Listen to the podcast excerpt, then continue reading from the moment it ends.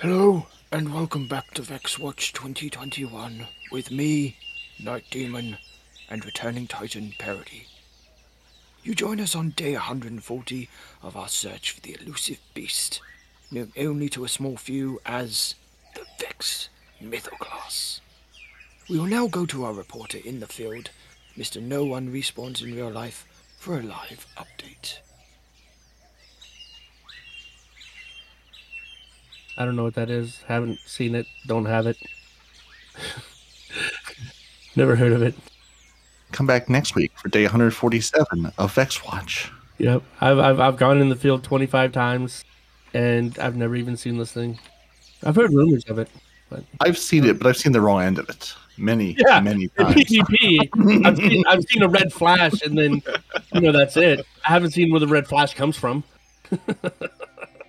Welcome to Two Titans and a Hunter, a Destiny 2 podcast. A show where we discuss tips, tricks, and tools to help all Guardians succeed and enjoy playing more.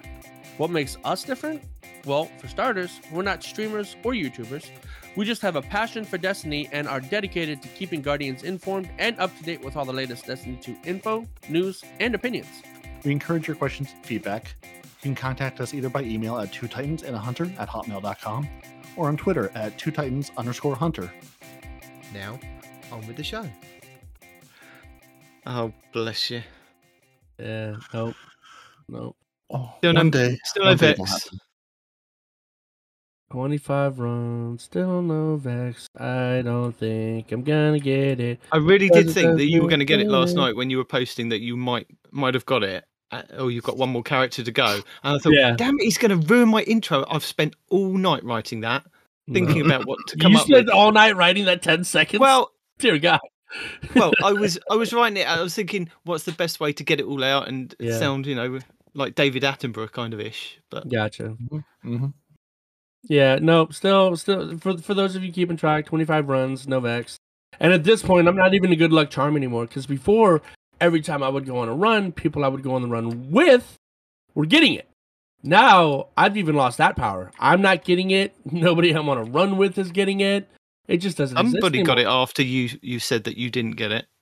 Yeah, but they weren't it- on a run with me. Okay. Yeah. So maybe you're a bad luck charm now. Maybe your Yeah. luck has changed completely. I am I am anti-Vex. That is exactly what I am. I am the anti-Vex entity. So yes, our returning Titan this week. Parody is back from his little holiday. He's not having any more holidays this year.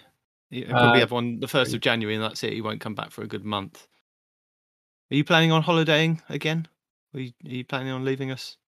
He's got Christmas. He's got where- Thanksgiving. where do you think I live where we have long and extended holidays, sir? We, we, this country doesn't believe in taking time off or having holidays. You have loads of. You have national days for falling down. You have national days for getting up. You have national days for celebrating somebody that invented something. Really? Somebody who- So many. There are who so many found- who weekends. found that an you entire get long, continent that wasn't even here. Yeah, you get so many weekends off that, you know, oh, I'm having a long weekend. I'm having Friday, Saturday, and Sunday. We get maybe a bank holiday every like mm, six months. Maybe lucky if we get two in one month, and then that's it.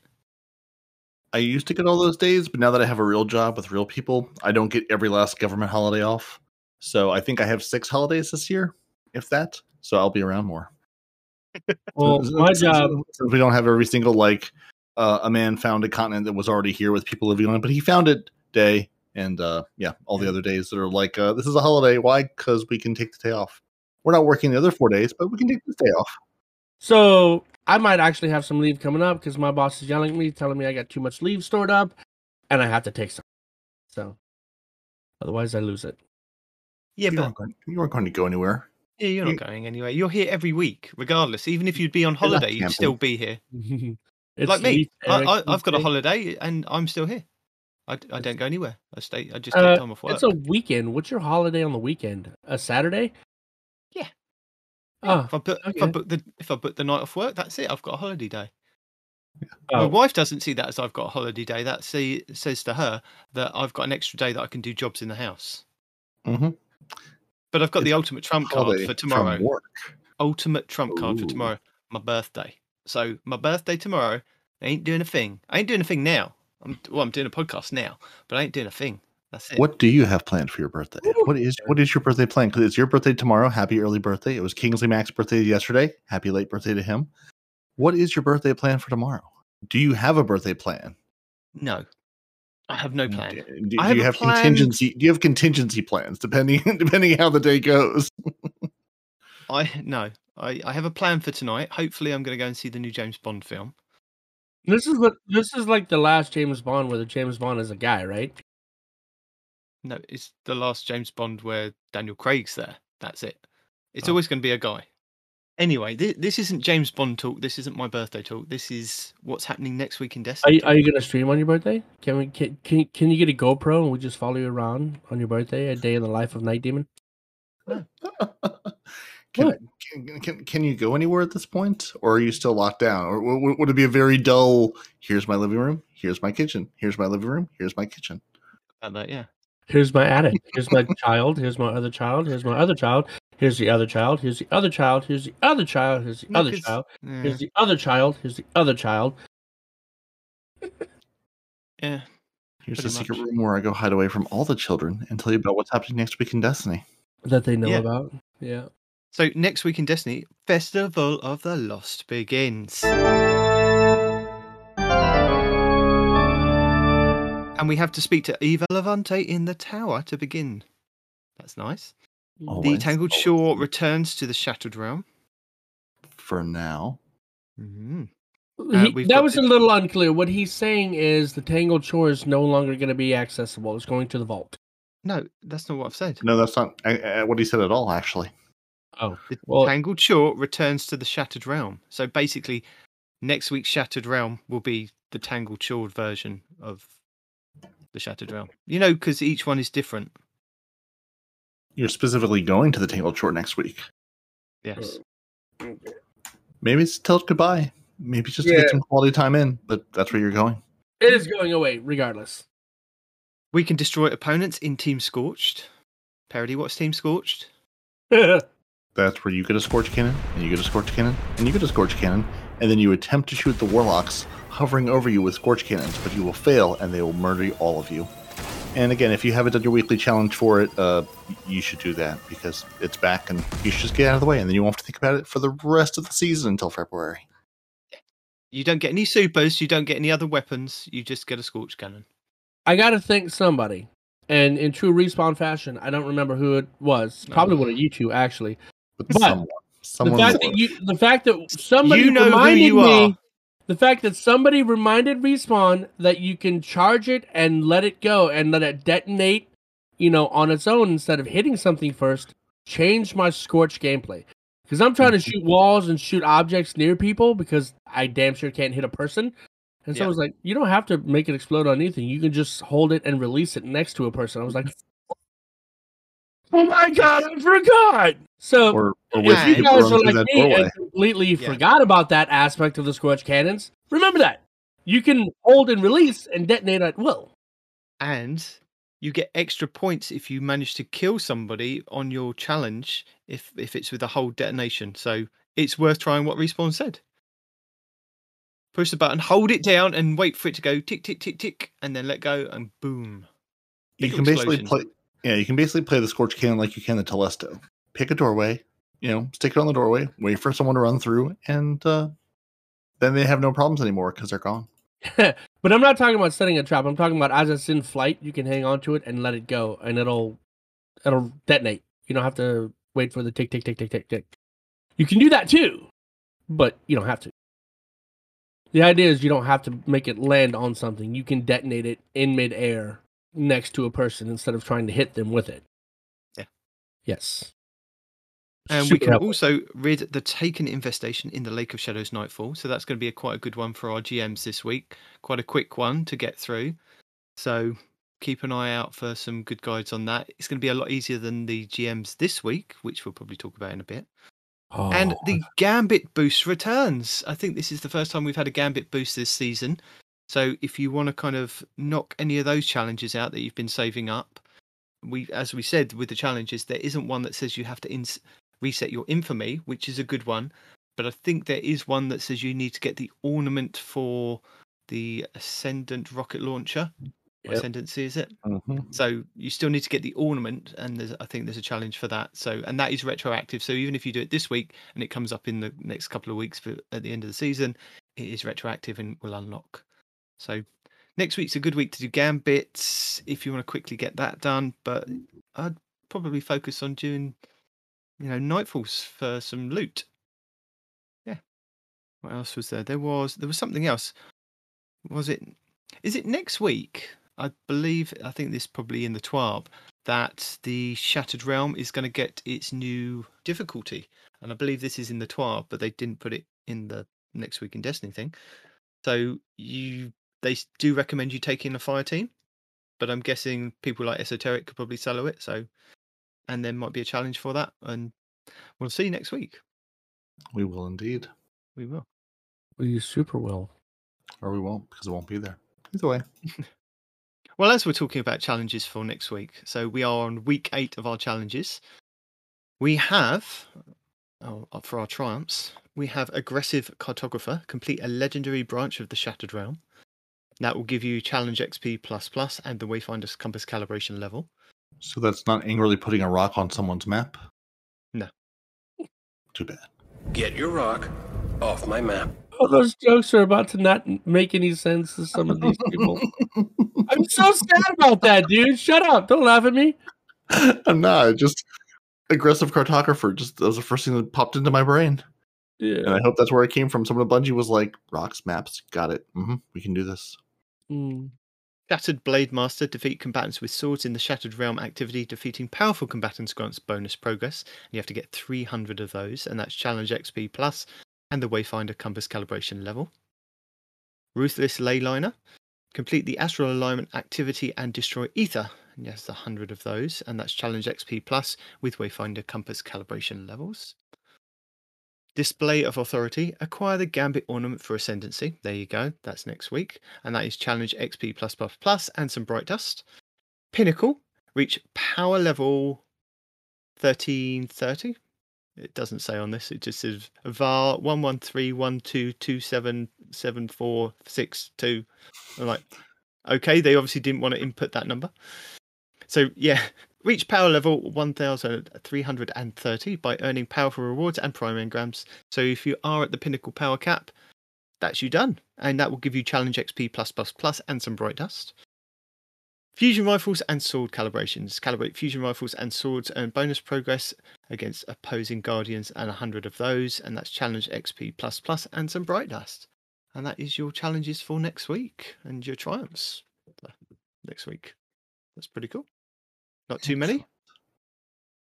They start you off with like 10 and then they go down as they go in the weeks down to about two. That's it. And then next week for our Eververse, there's some hidden stuff because it's Season of the Lost, so it hasn't been unclassified. So there's a lot of Festival stuff. Lost. Yeah. Sorry. We already had Fest- season of the Lost. This is the festival now. Festival of the Lost, sorry. So for Festival of the Lost, there is a lot of stuff that is classified in the database. Uh, although we did have, I think, mate behind the scenes maintenance the other day, but nothing has been released in the API. I'm guessing it's probably going to go live on the day, so they're keeping it all secret. But I can tell you, for some silver, you can get the Gourd Summoner, which is your exotic emote. the way you the way you put that together, I can tell you for some silver, and then like, yeah, Oh. you, you like selling information. Never mind. Go know. ahead. Gourd Summoner, which is your exotic emote. This is going to be 1000 silver. And then there's a classified something in the database. It might be 800 silver, it might not be, but it depends. And there's another classified something. So we've got to keep it secret. And then we have our rare emote, it's Showtime, and that will be for 200 silver. And then for our Bright Dust next week, we have the Ghastly Durance, which is our exotic emote. This is the one where you're kind of wearing like ghostly chains on your arms and doing a "Ooh." Mm, spook- Oh, hi kid. yeah, spooky. 3,250 Bright Dust. And then there's a couple of classified things. And then we have the Basalt Toxic Legendary Shader from a past couple of Fest of the Lost for 300 Bright Dust. The Strange Brew multiplayer emote. Think this is the one where you're standing around a cauldron I could be wrong. I can't remember off the top of my head. But because it's a multiplayer emote, it's for 4,250 Bright Dust. We have the Magnificent Dance. This is our legendary emote for 700 Bright Dust. We have the Cryptolarian Shell. This is the. It looks like a little black bat on a ghost shell. And that's your exotic one. That'd be 2,850 Bright Dust. Another classified something in the database. Uh, the Infected Seeker ship. And this is your exotic ship for 2,000 Bright Dust. Uh, our masks are returning. So Omnigul's mask will be for 1,200 bright dust. And then we have the fanged projection for our ghosts, and that'd be 1,500 bright dust. So that is our limited information Eververse calendar for next week. Do we know if they're going to be light level enabled, these helmets? They were last year. They were? I They thought were. they weren't. Okay. cool. No, that was the previous year. Fair enough. But before we get into that, I can Yep. tell you what your loss sectors are going to be for next week. Oh. So, starting on Monday, on the 11th of October, will be your K1 logistics on the moon, and that will give you your chests. On Tuesday, the 12th, that will be the K1 communion on the moon again with helmets. Wednesday, the 13th, will be the K1 crew quarters on the moon for your legs. The 14th will be the K1 revelations, and that will be your arms. Then the 15th of October will be the concealed void on Europa, giving you your chests. Bunker E15 on the 16th of October on Europa will give you your helmets. And then Perdition on the 17th of October on Europa will give you your legs. And then finally on the 18th, back on the Monday, will be Bay of Drowning Wishes on the Dreaming City will give you your arms. And I'll have links to all the guides from Abbey Hour, PV Shifty, and Time Sausage Gaming and Legionless in our show notes if you're interested in which loadouts are best to do for those. Yeah. Quick question though. Um, I know I should know this because you know I may or may not have a podcast, but the hard cap for gear is thirteen thirty, right? Yes. That's what I thought. Damn. Well, So, uh, well, because everybody's like doing these these thir- these uh Grandmasters. yeah, we have to be like thirteen forty five, and I'm just like I'm thirteen forty four. You Yeah. know, with all of my gear at thirteen thirty, so now I have to freaking level up the artifact so I can do stuff, and it's hate Yeah. doing that. Yeah. Hate that. What does Parody tell you every season? Bounties. Exactly. Why Uh, do you not listen to Parody? Because I'm stubborn. He's a Even- wise man. That's why he's you- here. Yeah, they even give you an app that lets you download them before you even like as you're loading into your game. Grab the bounties you want and then go do your thing. Uh, no. Uh, it's something so simple. L- look, guys, I, I just, I, I, I don't get bounties. Right? It's a bad habit of mine. I don't get bounties. But you know, for all of you out there, get the damn bounties. It's important. Apparently.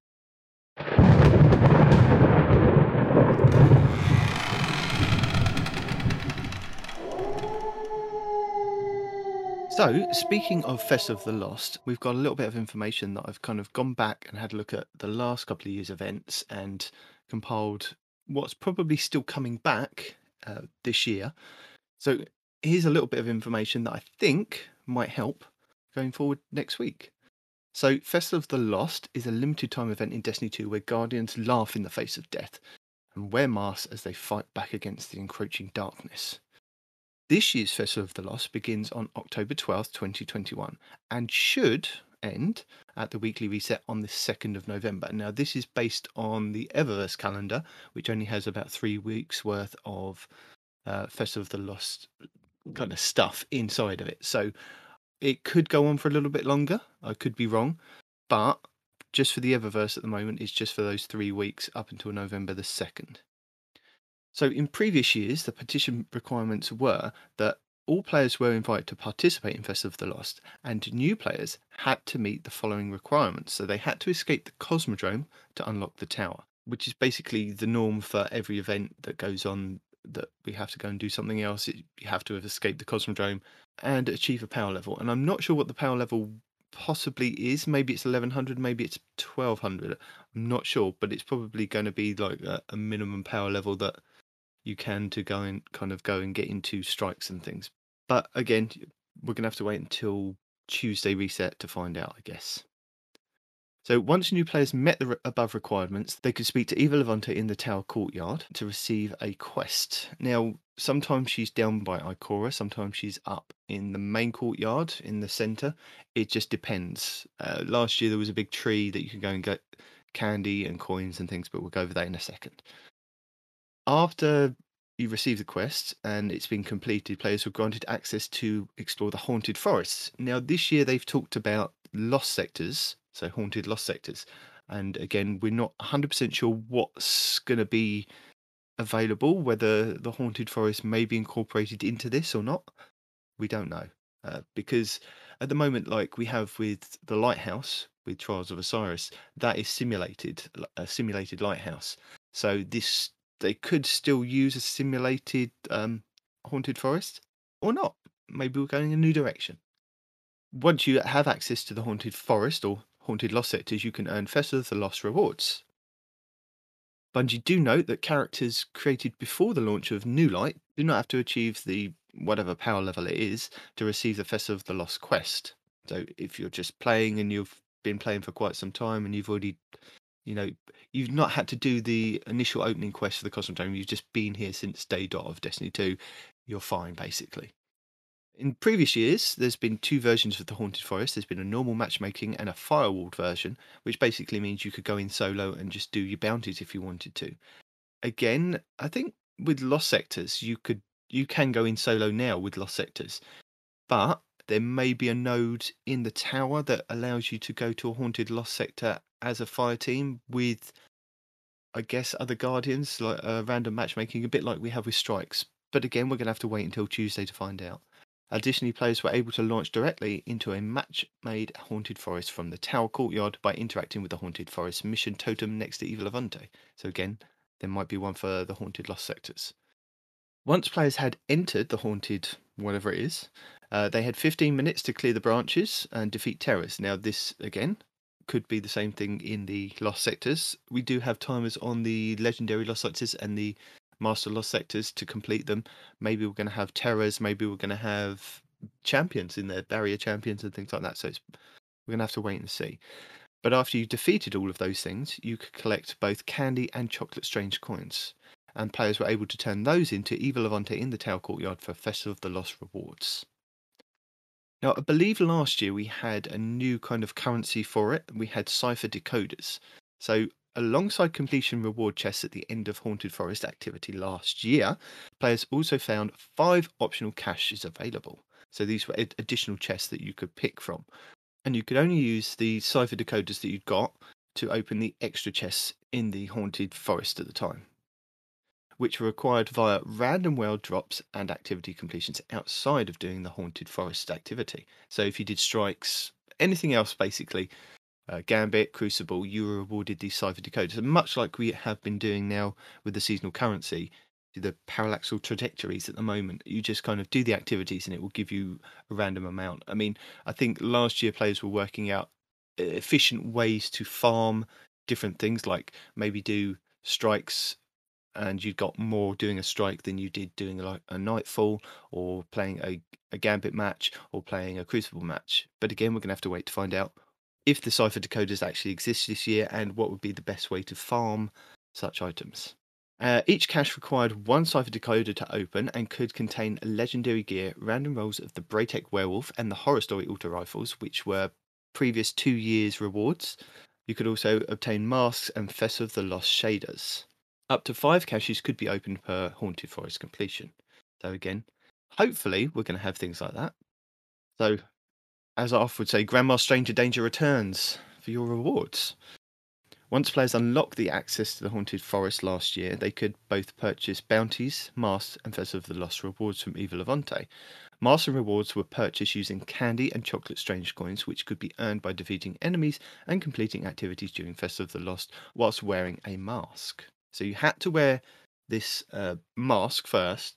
You could put an ornament on it, which was any any of the ornaments that you'd kind of earned over the last couple of years, and that would give you the chocolate strange coins and the candy to then use that as currency to buy stuff from Eva Levante. Plus, you had the cipher decoders to go and open the chests. So there was a lot of currency, might have been scaled back this year.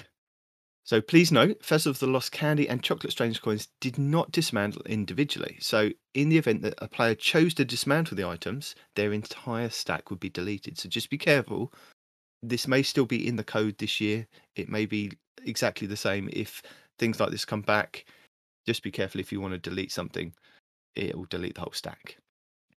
So as we talked about this Festival of the Lost bounties during the Festival of the Lost, like every other event that we have, can offer bounties. So Eva offers festival bounties, which could give you XP, Bright Dust, Glimmer, and Chocolate Strange coins. There were two weekly bounties, four daily bounties, and then like the rest of the vendors, like additional bounties that you could pick up. Masks. So this was the interesting thing about this. You could during Festival of the Lost and every Festival of the Lost that we've had, Eva Levante has offered masks, and last year she offered six additional masks to add to our collection. So players could purchase these Chocolate Strange coins, and furthermore, masks that had been earned during Festival of the Lost 2018 2019 could also be equipped by players who'd earned them. All masks had to be equipped as an ornament on the Masquerader's helmet, which was offered by Eva Levante for 100 glimmer. Now, this Masquerader's helmet looks like Master Rahool, the engram guy in the tower, uh, as a base kind of start. So you could just wear that one if you wanted to. But if you had any of the other ornaments in your collection, you could also add these, like we do now with our cosmetics. You could just equip it via the mask. So the the masquerader's helmet was, I think, last year was the first year that we had a helmet that was actually two power of whatever we were last year. Because in previous years, it always had naught power and it just kind of brought your light level down. But last year was the first year that we had a light leveled one, and it came in the three different flavors. So it came in solar, arc, and void. So you could do your different mods on there as well. And there was an additional mod slot, much like we have with some of the raid gear now, for the Festival of the Lost mods that you could equip. So maybe this year there may be a fourth version. There may be a stasis one now that we've got stasis armor. So keep an eye on that in case. But last year we had the Fractured Traveller mask, the Variks mask, the Exo Stranger mask, Ana Bray mask, the Wrapped Traveller, which was wrapped in bandages, and a Bubbling mask, which was a cauldron. Um, in previous years, I think we'd had we've had like nearly every character. We've had like Shaxx, we've had Aldrin. So you'll probably see a lot of Aldrins screaming, um, walking around the tower and things like that. So it's good fun if you've got them. And sometimes the Eververse does offer them to be purchased. I don't know if they're going to put some of them back in the game. They did last year. There was a lot that were kind of just put back in the game that had been in the previous years that then people could earn. So it's a bit like everything. You know, you've had that time that you earned it the first time, and now other people will still be able to get them. So your rewards during Festival of the Lost. Uh, Eva Levante offered players special rewards to show off the spirit of the season. So you could get the Masquerader's helmet, which was required to equip the Mask and Festival of the Lost mods, and this only contributed to the player's power whilst in the fest- whilst the Festival of the loss was active. So if you have one in your collections now, like Andy and I do, it went down to naught power. So I'm I'm just waiting to see if it comes back because I've I've kept one of these Masquerader helmets just for just to, for science basically. So the rewards that Eva Levante offered you were the Masquerader's helmet in the various different flavors, you could have an epic grab bag, which mainly gave you legendary loot, shards, glimmer, things like that. The mysterious grab bag, which was kind of blue gear. And then there were three exotic items that you could earn. So there was the Restless Shell, the Tomb Rider, and the Wrap Speed. So these were all like Ghost Shell, Speeder, and Ship, all wrapped in bandages like a mummy, which was quite cool. So these might be back in kind of a rotation or earnable from Eva Avante. Again, we don't really know at the moment. So the mods, we talked about the mods that are unique to these helmets, these Masquerader helmets. So once players had purchased this Masquerader's helmet from Eva Levante, they could equip masks as ornaments and apply Festival of the Lost armor mods.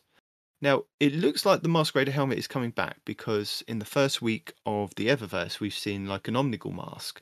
So, again, I think these things are going to be you have to kind of do it as part of the quest this is why i'm kind of going back over it and letting you guys know that this this may be a thing once you've purchased your masquerade helmet from Eva Levante, you could equip the mask as an ornament and apply the Festival of the Lost armor mods. So these mods could only be applied to the Masquerader's helmet and were only active whilst in the Haunted Forest.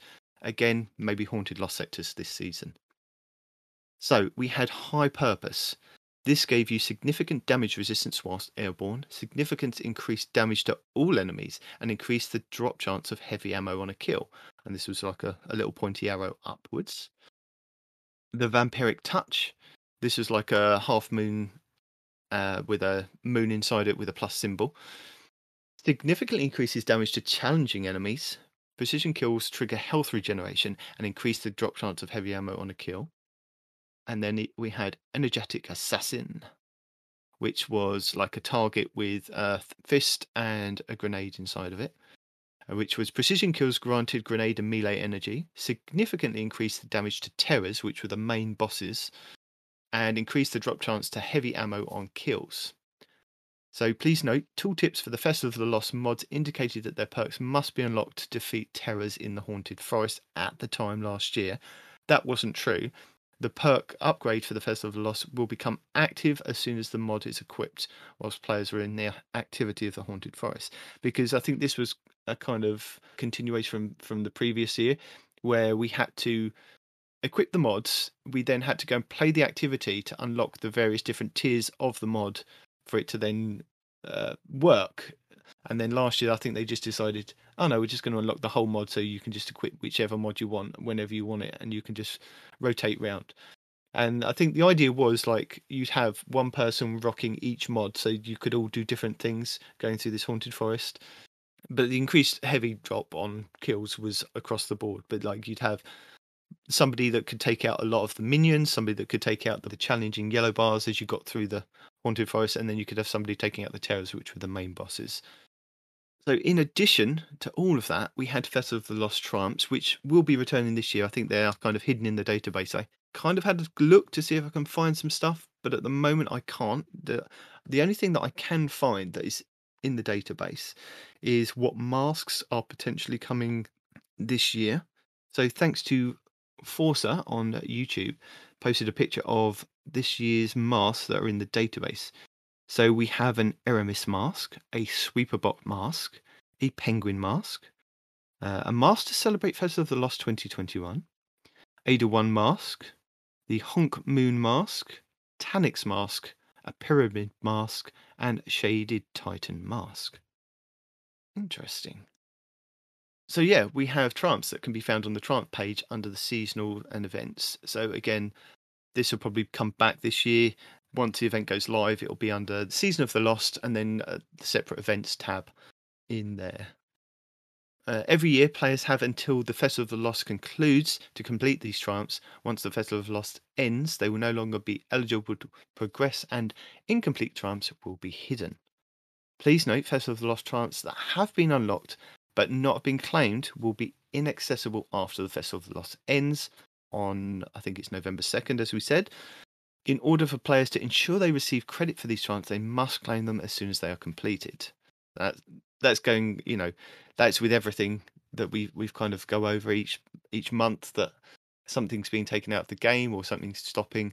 Make sure that once you kind of see the little uh, diamond symbol above the the triumph seal, go in, click it, make sure you get the points because we all we all love a bit of triumph.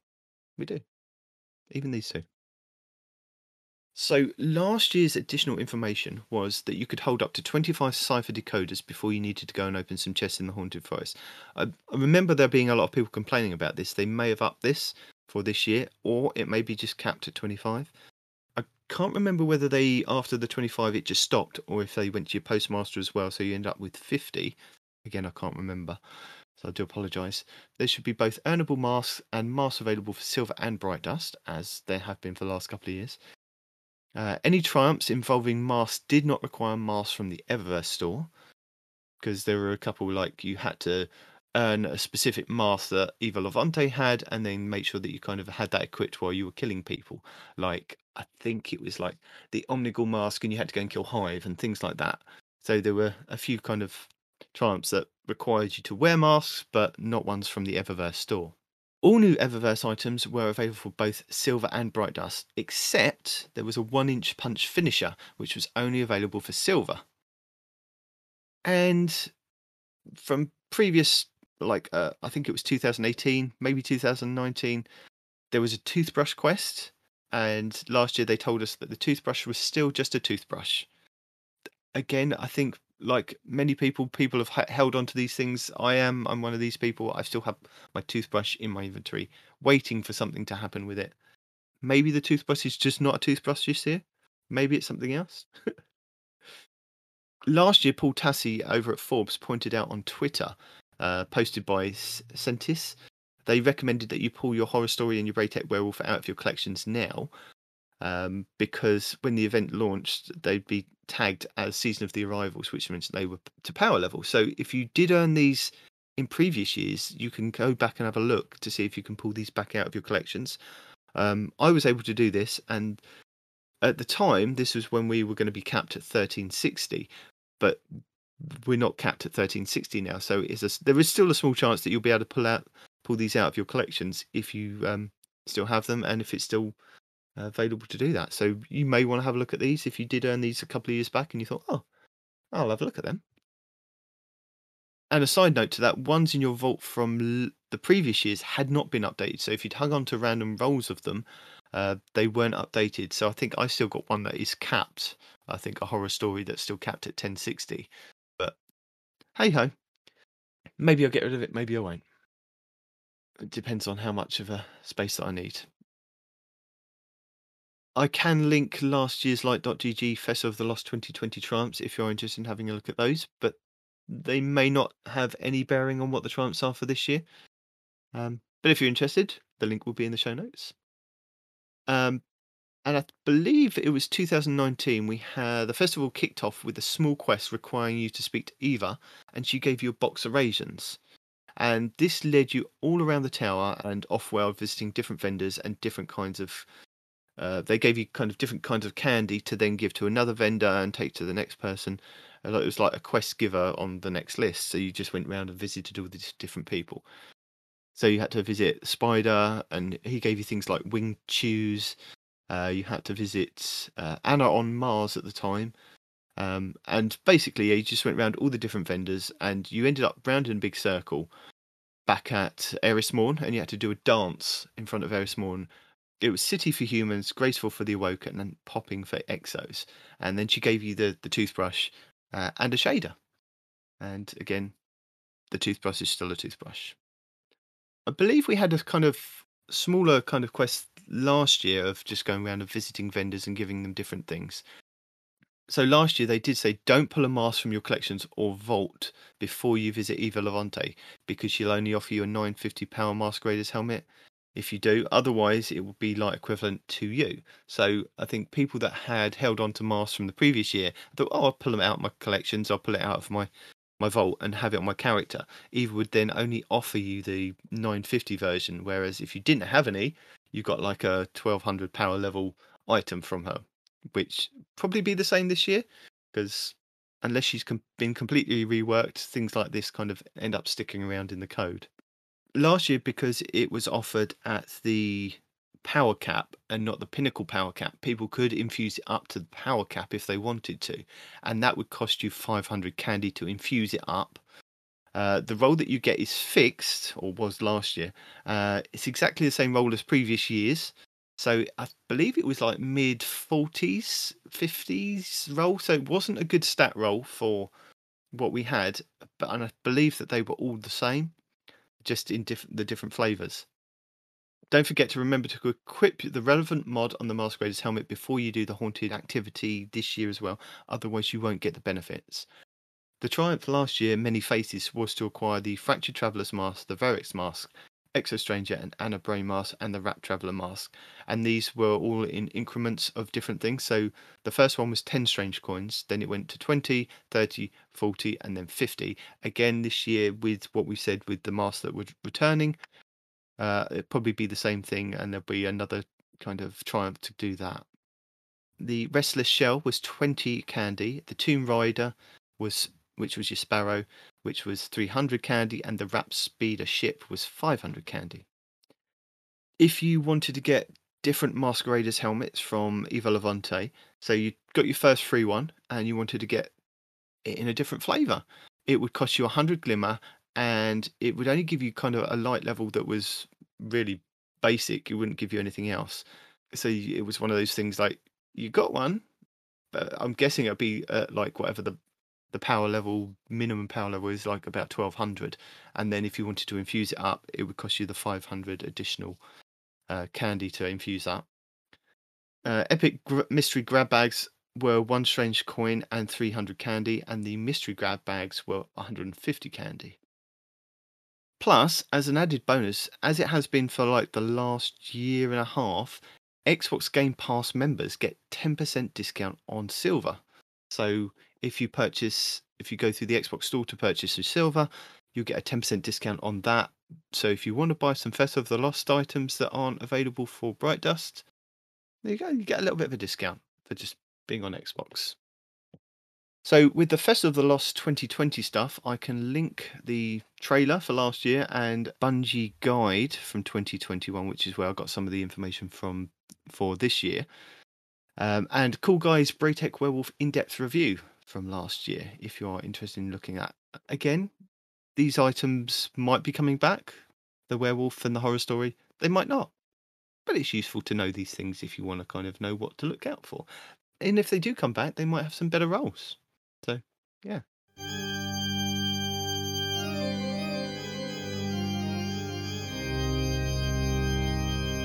So, before the 12 drop this week, Bungie released a little um, blog posts updating us on the information of the Destiny Content Vault and what's going into it next season. So, last summer, they introduced the Destiny Content Vault, which is the DCV. So, if you haven't heard of this, this is basically Bungie's way of taking content out of the game, improving it, and then potentially bringing it back in.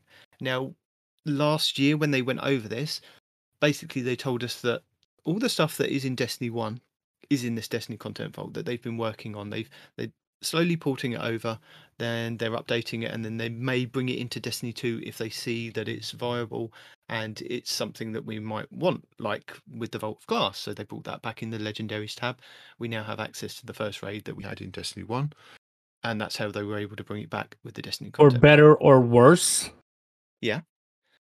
Also with the Destiny Content Vault, they took a lot of planets and a lot of activities out of the game to make way for what they said is, you know, new content coming in. So when Beyond Light hit, there was a lot of planets that were taken out.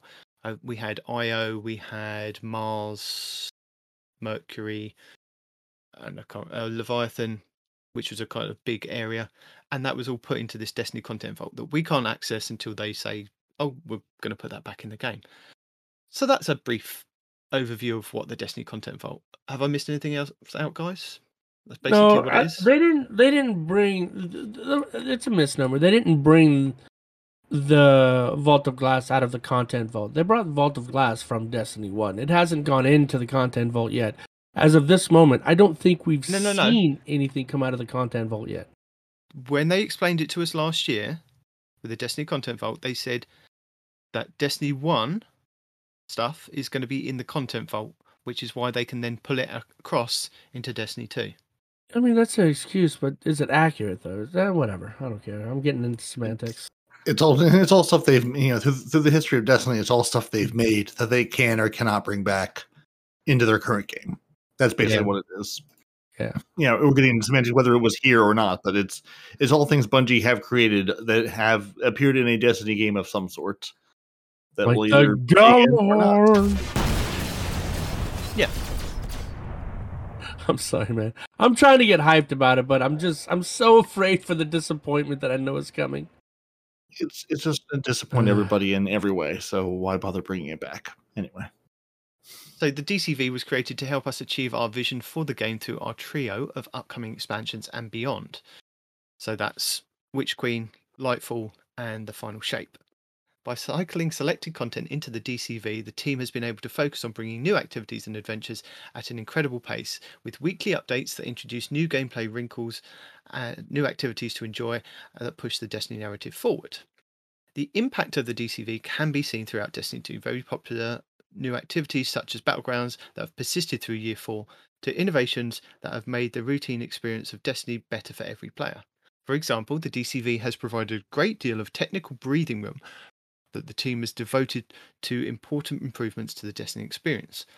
Upgrades su- such as drastically reducing our patch response times, improving load times, offering quicker access to UI such as your inventory or the map, and other links directly to the opportunities that the DCV created for the team. They wanted to let us know what they're going to be updating in our DCV. Throwing things into the vault, not of glass, but of Destiny content. Yes. Looking ahead, looking behind. Following the release of our 30th anniversary celebration in December, Year 5 of Destiny 2 launches on February 22, 2022, which we have now named Tuesday. Get it? Because it's a bunch of twos. I've stolen that from somebody. I did tell you who I was going to steal it from, but I can't remember now. Anyway, in addition to all that brand new content, we're bringing a carefully curated selection of content out the DCV, including a classic raid, two PvP maps from Destiny 2, and one classic PvP map from the original Destiny, which they did tell us about that were they were going to do when they laid out what was happening with the Witch Queen. They haven't given us times or dates when these things will be appearing. I think they did say something like the two maps from Destiny 2 would be coming. Was it the first season in the Witch Queen, and then I think the second season would be the PvP map from Destiny 1. They did lay it out, but they're not not rehashing what they they already said. They're just saying this is what apparently is coming back. Again, the same thing with the raids. They say it's a classic raid, but then does that mean it's a classic raid from Destiny 1 or does it mean it's a classic raid from Destiny 2? They're being very So, about ambiguous that- about this. Are they though? Hear me out. Hear me out. Right. Oh, okay. So if you've noticed, they're bringing back a lot of Wrath of the Machine type stuff. We've got another Wrath of the Machine Sparrow. We have another Wrath of the Machine Ghost. We have a Wrath of the Machine ship. Another one, right? So Where? Where have we had another one of these? hell, in the store right now. Is it? Yeah. Here, I'll show you. Right. That's not Oh. the store. Come on. Store. Bam. Right here. God. Come on. Come on. Come on. Come on. Come on. Come on. So See you're right here. thinking it's going to be uh, going to be Crota's End, is what you're saying. Um.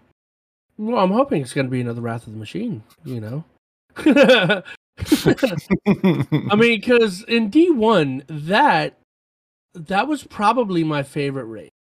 You know, mechanically speaking, visually speaking. I mean, I I liked the whole thing. Like that was the first raid that I actively was a part of every week. You know, I was looking forward to it. Even after I got the stuff I wanted, even after I got the the outbreak and everything like that, I would still go into there and just do the raid because I just thought it was fun. It's more Right, war so- mind stuff. Looking on your stream, that is more I mean, I mean, Warmind, Siva, war it mind and Mars. No, Yeah, no, different, different, but not the same. No, they're they're they're all triangular. It's just this one doesn't have tendrils and stuff going on it.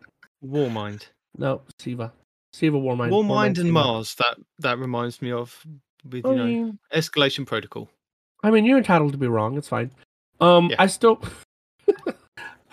I look at it and I'm thinking and I'm wishing Wrath of the Machine. That's that's all I'm saying, right?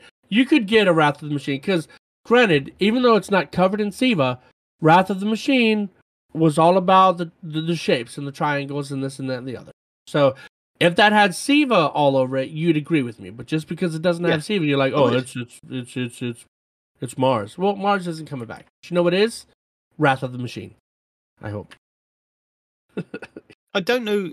I think story wise, they it would make more sense to either bring Kingsfall or Crota's End back to fit in with Savathun and Xivu Arath. But they didn't bring Vault of Glass back just to fit in with the story, so they could just do whatever they want with the Legendaries tab. So, um, I think it's going to be a raid from Destiny One, but it it could be any of the raids that have been DCV'd from Destiny Two. So, you know, we could have the Scourge of the Past come back. We could have had Leviathan. We could have had Eater of Worlds. Any of those ones that were on Leviathan come back and just be put in the DCV. Because I think we'll, we'll probably cover it later on, but there are hints that Calus may be returning, which is quite interesting as part of story beats that are coming further down the line. and hopefully Bungie have listened to feedback from the community of saying, you know, you brought back the Vault of Glass. It it could have tied in with the season, but you didn't tie in with the season to make more sense. They could bring back Crota's End, they could bring back King's Fall, and tie it in with the the season or the the expansion for that you know couple of months of this is the reason why this is back in the game. Or they could just use it as a legendary stab. But I'd like to see it as part of a story kind of beat. What, do what would you prefer comes back? Well, it depends. It depends on how they want to tie it in with the story. No, no, no. Story aside, right? Let's assume whatever they bring back, they can tie into the story. You, personally speaking, what raid do you want them to bring back? I'd like them to bring both of them back, but I'd like Crota's End to be returned as a dungeon, and Eris Crota's Morn to explain. Eris, Is that the I'd- one where, where you could solo him with a sword? Yes. Okay. What? yeah. I'd, yeah. Was What I'd like. a long strike. Yeah. yeah. What I'd like is like uh, one of those new graphic uh, cutscenes, we know where they do the, the painted drawing kind of thing. Uh-huh. come up on the screen. Eris narrates it and says, you know, this is what happened when, and kind of teleports us back to wherever the you know Crota's End starts. So we start in the throwaway kind of bit, and it's just like this new dungeon that we can go through just to experience it as, uh, you know, what it originally was. And if they if that's how they want to kind of if they want to bring it back as it was, then have it as a dungeon. But if they want to make it into a raid, I think it needs to be something that's expanded upon. So where we go through the throwaway and you went through those big doors that just blinding light as you ran towards it, it took you to somewhere else first before you then did the gates and the the bridge and and things like that. So it expanded, so it made it longer. I think that would be Okay. interesting. What was The, the uh, um? That maybe has kind of twisted it to give it a bit more part of the story. Uh, Kingsfall, I think you could bring back, but then that. I think That's the one where you go into the dream world and you fight the giant version of uh what's Oryx. yeah Oryx. Oryx. That's that one, right? Where you fight the giant Oryx. Okay, yeah, that was fun. I was just thinking about that. I was going to ask you what it was called, so I'm glad you brought it up. That would be another good one to have because it was fun. I just think. Yeah. but if you bring that back, you got it. You have to bring back the freaking weapon that killed you. What was it called? Um, Touch of Malice. Touch of The exotic. Malice. Yes, But you then- have to bring that back. I want to see so many people kill themselves. with There was lots of law with the Touch of Malice that you had to go and go and collect all over the Leviathan. Yeah, but Not like Leviathan, sorry. You if they're bringing it back, the they could just make it a raid drop. You know. Yeah, but then I think that takes away from the lore.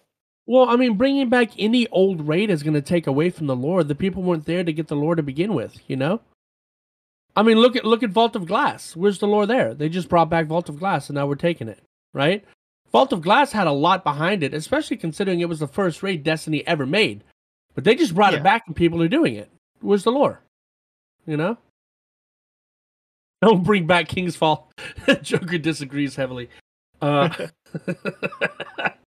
but no, I liked it, man. I liked I liked the aesthetic. Did you not enjoy the ship jumping puzzle? Everyone enjoyed the ship jumping puzzle. The one Yeah, that knocked you off into It- space. It was everyone's favorite. Yeah. Yeah. I mean, once you know the path, you don't get knocked off into space. It's fine. I think, I mean, it, saying that though, I mean, no, ignore what I'm going to say. No, Anyway. go ahead. Say it. You you can't Well- you can't start it and then and then not finish off. You know, Well, you're giving I us gonna you're giving us audio blue balls. Come on, you gotta finish. it. Yeah. But I was going to say, we, if you remember back with Destiny 1, the way that they created the raids in Destiny 1 is that they created the hard version first and then they scaled it back to a normal version.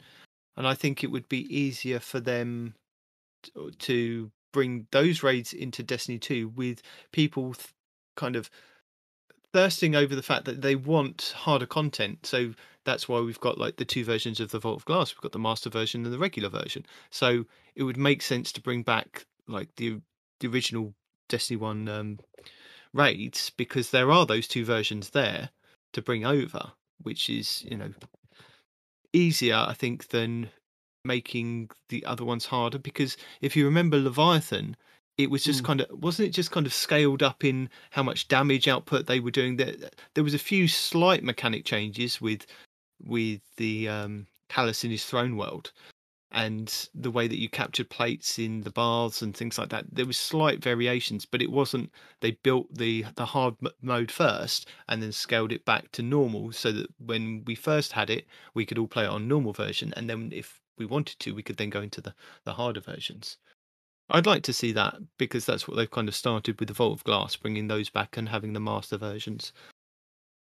But yeah, I'd like I'd like to see both of them back. One as a dungeon, one as a raid, and tie it in with the story. Maybe at the end, that when you destroy Oryx, it turns into Xivu Arath. It's not Oryx at the end, and she kind of just dissipates into smoke and laughs. You know that you know this big bad is coming at some point if we don't take her out at the end of this season or at the end of Witch Queen, because if the story beats continue with Savathun being the big bad for the whole of next year, then ultimately Xivu Arath is going to have to play a part or be introduced at some point to be a big bad um, for us to kind of take on. You can't just leave another big bad out there to to do whatever they want to do.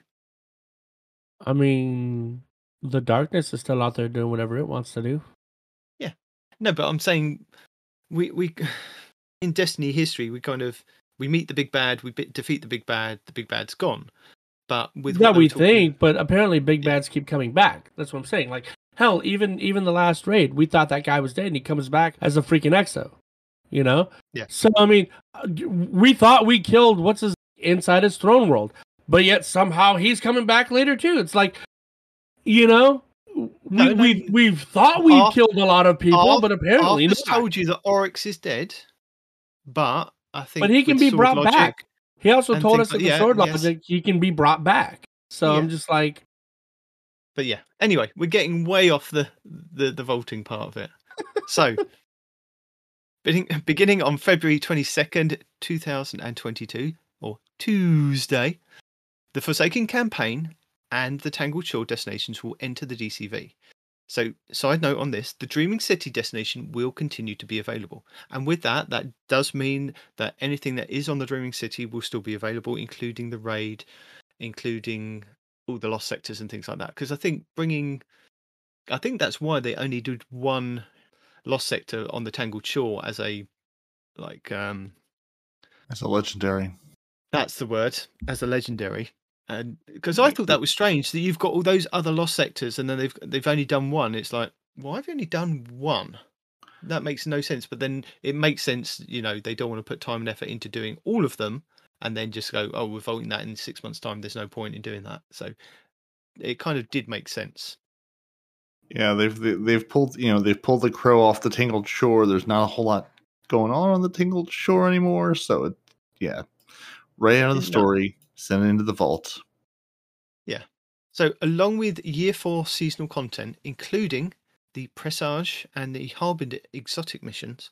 So, if you haven't you've got your Dead Man's Tale at the moment, or if you haven't got your Hawk Moon, now's the time to kind of try and see if you can grab one of those. Uh, those missions are quite easy to look for on LFG if you haven't got a group. I've seen a lot this past week going, no mic, just want a quick run through. You can get it on the, the normal versions of each of those. So, have a go at trying to get those. They understand the unique value of these definitively Destiny experiences and are investigating ways to reprise and create new, exciting, exotic special missions within Destiny 2 for the future.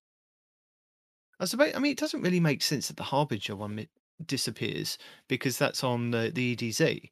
So, but uh, they're saying that they need to make space for, you know, the Witch Queen expansion and its new Throne World destination and all the weapon crafting that's coming and the new legendary difficulty campaign and the glaive weapon archetypes plus all the additional content that they've planned for se- for the new year with four new seasons starting in February. Yeah. They just keep reiterating it's starting February and they need to take stuff out of the game to put more stuff in the Right. Well, well, and I think too because those the harp the um not the harbinger, the Dead Man's Tale and the Hawk Moon are the two exotics we have that can get random rolls in the game.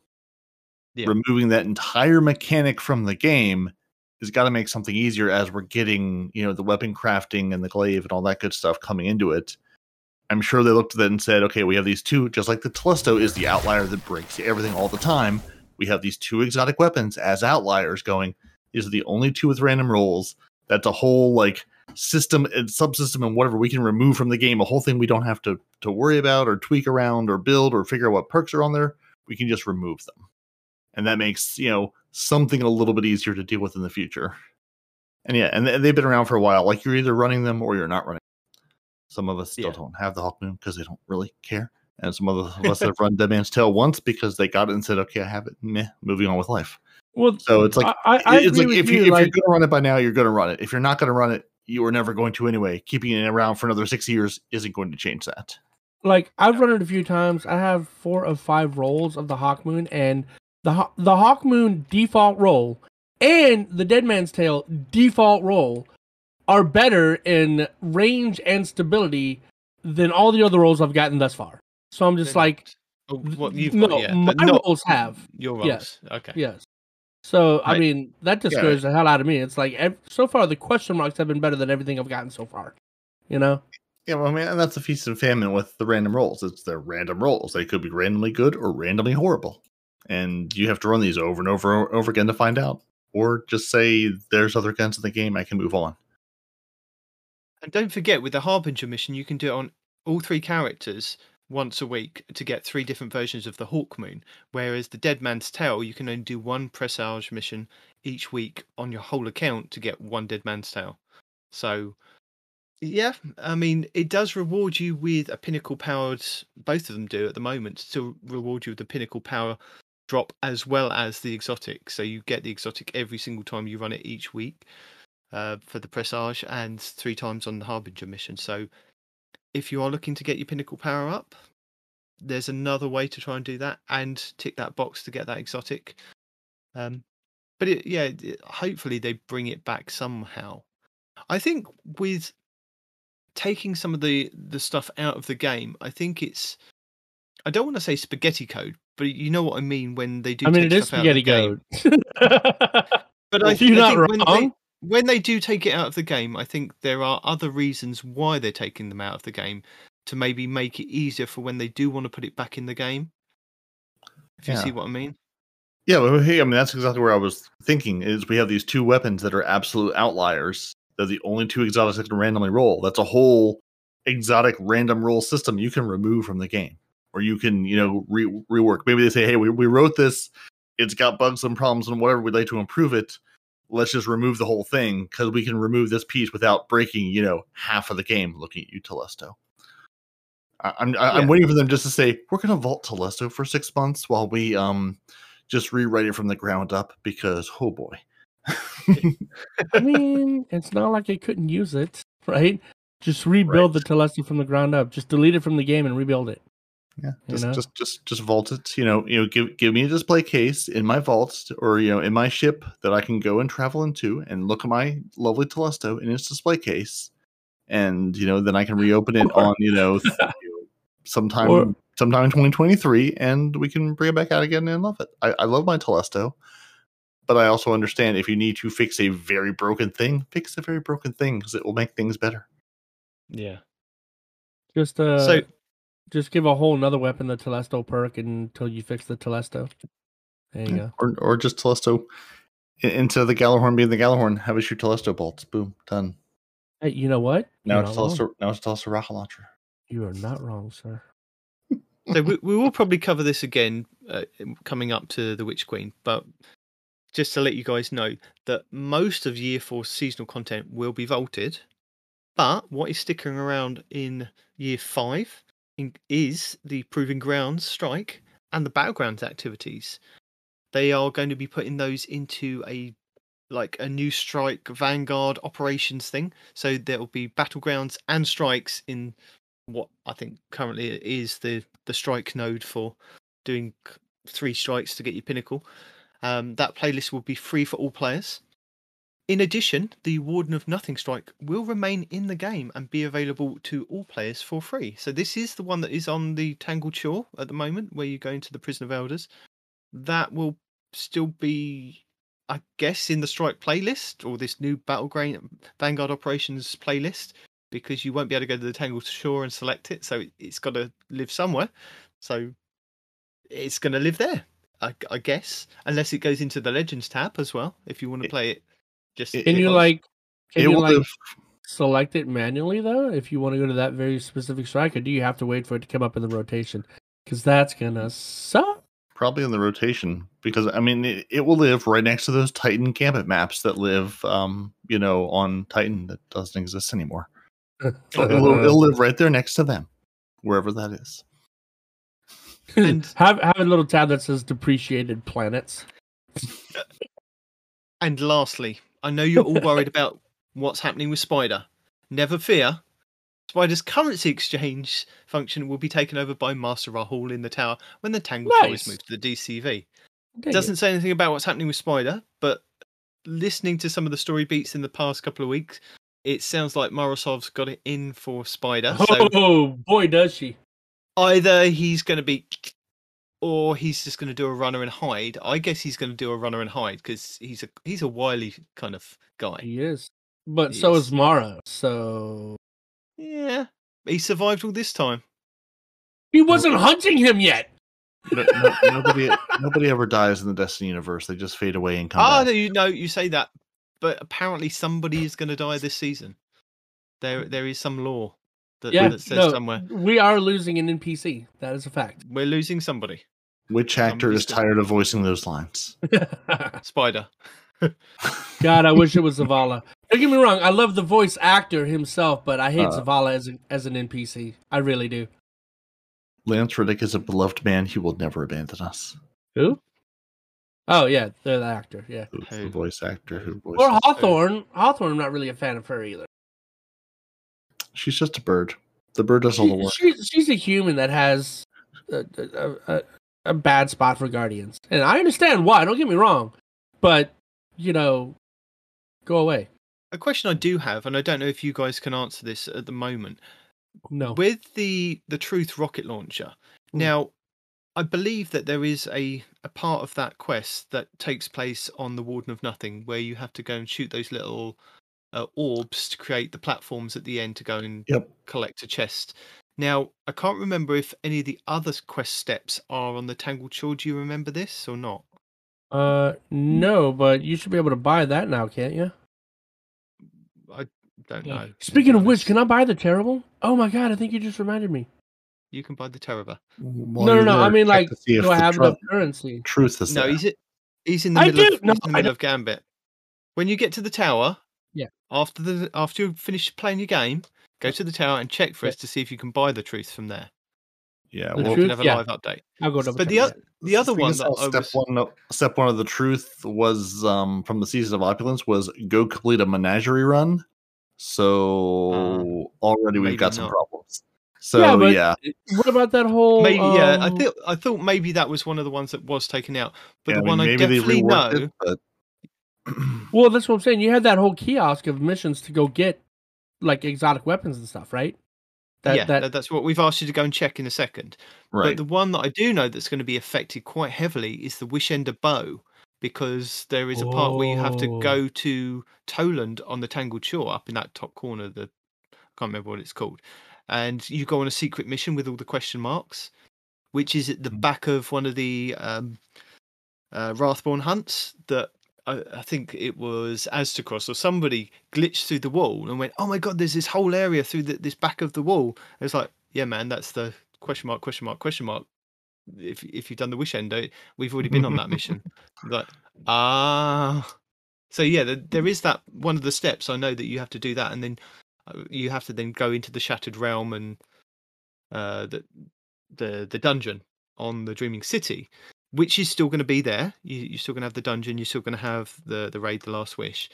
But that quest step I know takes place on the Tangled Shore, so maybe that's one of the ones that they're going to have to kind of either move or it's going to be because it was a mission i guess maybe it could be something that is kept out of the dcv but once you get to that step it automatically takes you to the area because that's what it does when you go to the tangled shore you kind of you click on toland and it takes you into a mission kind of thing so maybe it is something that they're going to keep around so it'd be interesting to hear a bit more clarification of what um, what's actually going to be affected by the tangled shore being vaulted I'd, I'd like a bit Yeah, more clarification. yeah, it could be one of those things- Do this and yeah, yeah, it could be one of the things where, where they just auto complete that step for you, or yeah, or or redo that quest and say, hey, which is also the infuriating thing about trying to look up how did we do that quest back then because it's changed 16 times between now and then.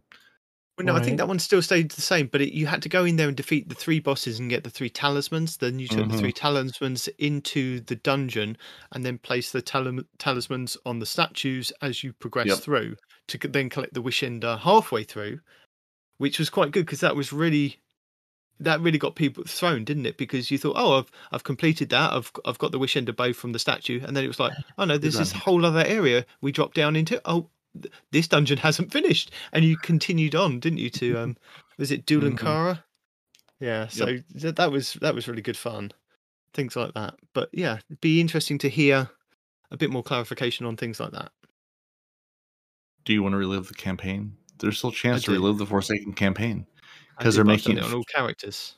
Well, in case you haven't, or for some reason want to do it again, they made it available, or they will make it available free for all players from December 7th until it enters the vault in February. So you'll have those couple of months to go relive the Forsaken campaign, the epic narrative, and experience the origins of Uldren Sov before he became the Crow. And then maybe you'll have a little more idea of what's going on right now. And beginning on uh, beginning December 7th, the Forsaken pack will become available for purchase which will include access to the Last Wish raid, the Shattered Throne dungeon, as well as access to all the Forsaken exotics. Now, this Forsaken pack will include three Forsaken ciphers, which can be used to instantly unlock your choice of Forsaken exotics, not including the raid or dungeon ones, in the exotic kiosk.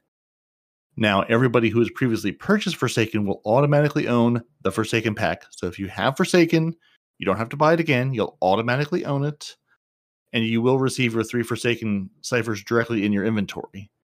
And if you already have every Forsaken exotic weapon, these ciphers will be converted into Ascendant shards. So basically, it's the Ascend- it's the Forsaken catch-up pack. If you've played Forsaken and you were missing something, not from a Raider dungeon, here's your chance to get it for free. And if not, uh, here's some Ascendant shards for you. Go enjoy. And as Respawn's still playing Gambit and hasn't looked at his chat, I'd like to thank you can Golden God. buy. You can Yeah. buy it. I did look at the chat. I just didn't want to interrupt. I'd like to thank Golden God for letting us know that you can buy the Truth Rocket launcher. So I, I thought that was the case. I do re- vaguely remember them saying something about that because of the quest steps, but yeah. We'll see with the Wish Ender bow. Yeah, yeah. Now it's interesting because they do say because what our Forsaken exotics are the Cerberus plus one, which no one remembers, the Wish I Ender bow, that. The the, the shotgun auto rifle. Yeah. Right. The Wish Ender bow, which you know I'm I'm guessing we're counting as a dungeon exotic because you have to get part of through the dungeon. The Trinity Ghoul bow, one thousand voices, obviously a raid exotic. The Malfeasance will be available. Your Ace of Spades, your Queen Breaker, your Two Tailed Fox, the Chaperone, Lord of Wolves, Black Talon, Wave Splitter, and then armor that we don't care about for this purpose. So there's a Ace number of of good things in there. That mission was on Titan. You had to go and get caged chests, wasn't it? So I think that one would already been either put into the thing at the tower that you can go and collect the exotics, so you could go and buy the exotics for the ciphers. So I think that one was already kind of taken out. But it says not including raid and dungeon exotics. So your 1,000 voices or 1k won't be available. And I'm guessing the Wish Ender because that is a dungeon exotic. Yeah, that's yeah, that's what I'm. I'm guessing they count that as done, but the Trinity Ghoul will be up for grabs. So yeah, so I mean, you're, you're basically getting three free Ooh, exotic Trinity tokens. Ghoul. And and if you're new light, um, the Ticuu's. that was not That's- part. That was not part of the list. not- I knew Yeah, that. Stop throwing out guessing. names. Not a Forsaken exotic. Yeah, yeah, yeah. But there's some good stuff in that Forsaken exotic pool that you're going to get three tokens just to go pick up for free. You know, again, once you buy the Forsaken pack, if you didn't own Forsaken or if you owned Forsaken and didn't get those for whatever reason, those will be available to you. And Yeah. uh yeah, you know, and then that that'll bring us into 2022, and they're very happy with how 2021 went, and uh, they thank us for playing, and uh yeah, 30th anniversary, Witch Queen expansion, season redacted, as well as those stories that are a bit further away. You know, like we've mentioned, Lightfall, Final Shape, and everything that follows. Uh, yeah. So that's that's what's happening with our Destiny content vault update. Which really, I think, um, I think Kingsley Mac retweeted somebody on Twitter, the Mano Destra, who put it Yeah. really simply in a way that I appreciated. They tweeted, "Bungie can either vault three-year-old content that is really played, or players without PCs, next gen consoles, huge hard drives, and also the development and consistent, reliable updates and expansions to the game. Seems easy to me. So, Yeah, I mean, take- I've take heard a lot of stuff people. or you sacrifice the new stuff. Is basically what that boils down to. I've heard a lot of people complaining on Twitter and, and things like that. We're not going to kind of get into that. But if you look at it as this is a game that you've had a chance to play for that amount of time, it's a bit like going to see a film in, in the cinema. You pay, you go and see a film, you enjoy it. You don't then go, oh, I've got the arse when it comes on TV like three years later. It's like it- stuff's going to happen. Stuff like this happens all the time. This is, you know, the reality that we're in. Stuff has to go away to make space for other stuff. So you, you had your chance to play. Unfortunately, if you, you came in late, you, you came in a bit late. But they are giving you three months to kind of get into it and play it. And yes, they've said that, you know, the campaign will be free, but other stuff you will have to purchase because Forsaken came along with the Dreaming City, which is still sticking around. Then you will still need to kind of purchase those parts of it to actually play those parts. That's your carrot at the end of the stick. Yeah. But if you have Xbox Game Pass, I believe Forsaken, Mm. Shadowkeep, and Beyond Light are Mm. all included in the What Xbox Game Noise you're making, Parody. Mhm, mhm. Mhm. Mhm. What the hell did we devolve into? So, should we move into this week at Bungie for the 7th of October, 2021? Yeah, it's only taken us an hour and 20 minutes to get here. Sure. Seems, seems like a sensible place to go next. Right? Because although they talk about the Destiny Content Vault again and say, you know, here's a link to it, we will link it in our show notes if you want to go and read it. But we have kind of gone over it and done it to death at the moment. Um, they talk about the Grandmaster Nightfalls that have kicked off this week with the Hollowed Lair. And um, although Sure. they've tried to entice us with double loot, I have tried. I have I have, I have watched so many guides this week. I just have ask watched Fuzz. guides. Fuzz and his crew did it a bunch this week. Why don't you just ask Yeah. him? Yes, but I don't think Fuzzco actually likes doing it. Um, I believe the word was those screebs. There's- I've, I've inserted noise there. So, Yeah. so, so, so for the for those of us low level schlubs who who have not even set foot into a grandmaster this season, what light level do you need to be at to to step foot into it? And 1345 is the lowest you can possibly be. The recommended is 1375. okay, right But the thing is, it's one of those things that is capped. So regardless of your power level, you could be 1390 and the game doesn't care. The game says, no, sorry, you're at 1345, even if you've grinded out that blooming season pass Mhm. and things like that. It, you are capped at, at whatever you, you know, as long as you've met Yeah. the minimum requirements, the minimum requirements are that you still get one shot by all the snipers, you still get exploded by mini screebs. Now, this is the new mechanic that they've put in specially for the Grandmasters. That I think it's a raider or one of the one of the low level things that you see a lot of that charge at you as well, which doesn't help. So if you melee that person, a mini Mhm. screeb comes out and immediately explodes on you and kills you. Oh, So- don't, don't let the mini part of the mini scream fool you. You still die. Oh yeah, Mini or not, you're done. So, yeah. yeah. It's you'll become a crater. but they Uh, they are only in the grandmaster so if you're doing up to legendary and master they're not in there but the grandmasters i've watched so many guides this week. Even fallout i think even on the like the little screenshot of his videos like no just just don't do it. Unless you really want to do it just don't do it kind of thing. It's like and i have included quite a few guides in our show notes. I mean i'll go over a, a few of them because they are handy they are useful if you can get a team that can stay alive in the boss room. Every team that I've run with this week, we've been so competent, we've been amazing up until the boss room, and then Mhm. it- we we followed the, you know we followed the guides of going down one side, doing this, going around. It's literally a dance in that in that room, running around in circles. But if a mini screeb is under the floor because there's a, a bug where these mini screebs will go under the floor and just kill you and explode, and you've missed it, then you know that could be a, a potential wipe of the whole team. So I've got to the boss room so many times this week with LFG creeps, which has been an absolute nightmare with Xbox Live because Xbox Live for the whole week, you can look on LFG, you can send a message saying yes, I'm interested, but they can't send you anything. You're lucky if you get a party invite. Some of the people you were getting party invites from, so you were able to join their party and talk to them, but they couldn't get you into their game. Um, it had to be you had to open your. Was it because of crossplay or? No, this was just on? Xbox. This is Xbox and Xbox players. Oh, It, it was an issue with that. Uh, so some people were jumping into game chat, and that wasn't working for some people. So there was a whole amount of issues with that. It was just a lot of people were just going no mic. We're just doing master runs. Anyway, so there are quite a few tips and tricks with the Nightfall this week. Uh, Kimber Prime has break the tether shield with one shot in the hollowed lair. This is with the Arbalest. Apparently, the Arbalest will work in the Grandmasters. One shot from one player will take out that shield and drop you wherever you are. So you don't necessarily need to kind of take down um, Fikrul's shield and like panic when he kind of stomps and does electric everywhere. The- apparently, the Arbalest works really well with that. So Kimber Prime's got a video on that. Above did a really good um, guide for it, going over loadouts and team composition and weapons to run.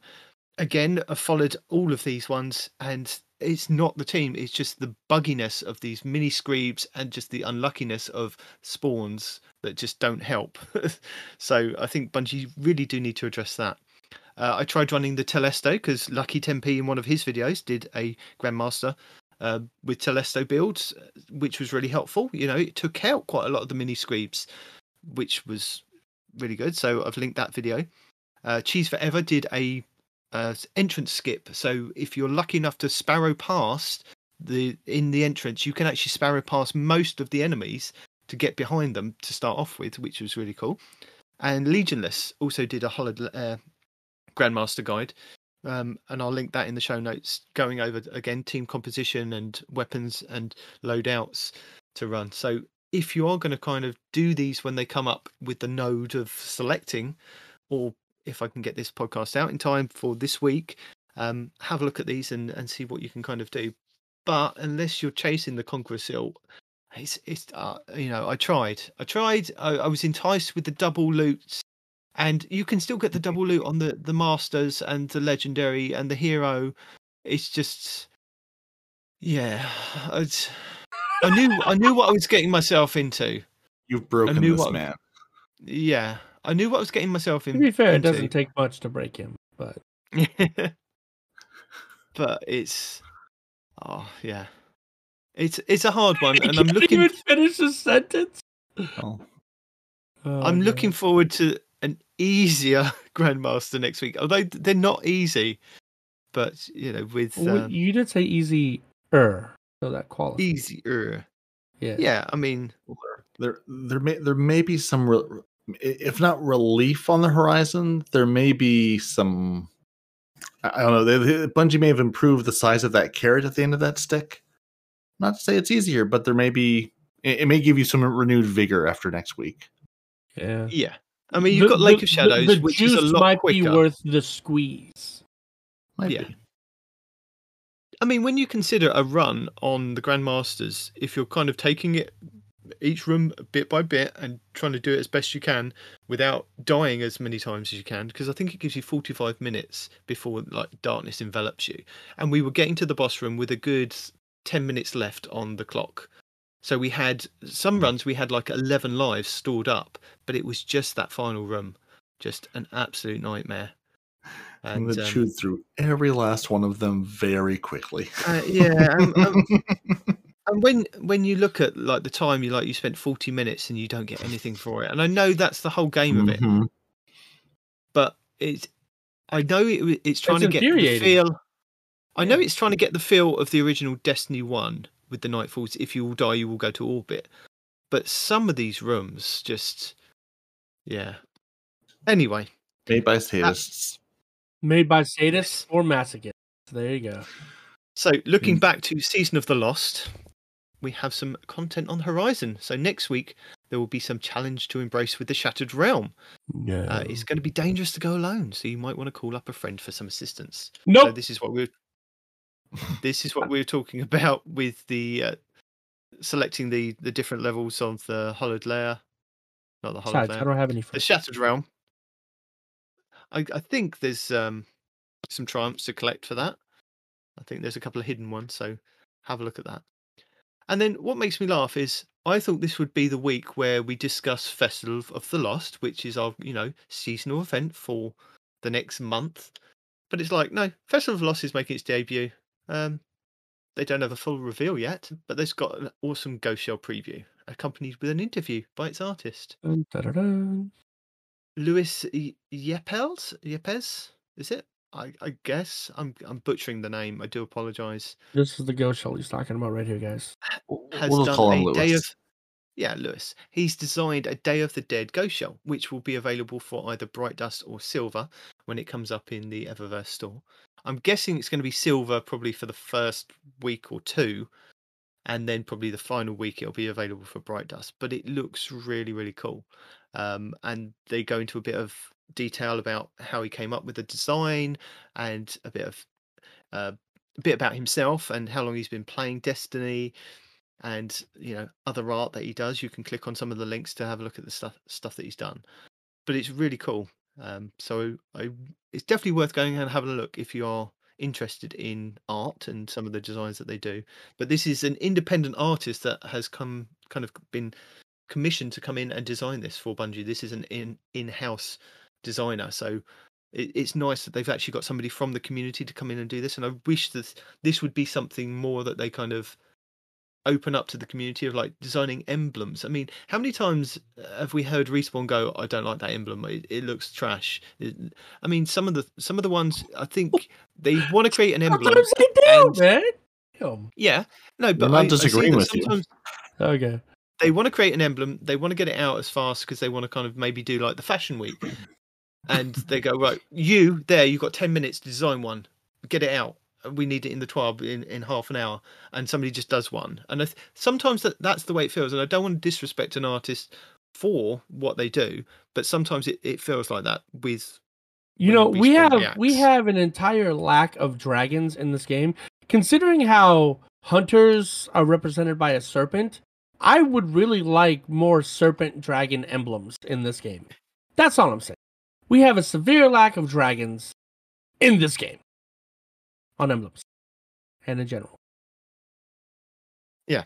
So if you want to have a look at the um, interview, I will link the TWAB in the show notes. But you can also look at his awesome page, and I'll also link in the show notes to have a look at his art. But the Calavera shell will become available uh, when the Festival of Lost begins on the 12th of October. And apparently, there's going to be a trailer dropped on Tuesday if you want to have a look at that when that goes live. So that'll probably be about an hour before the event goes live, and it'll show you some dino armor.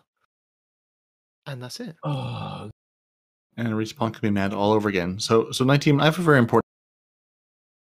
How much do you want to design something for Destiny?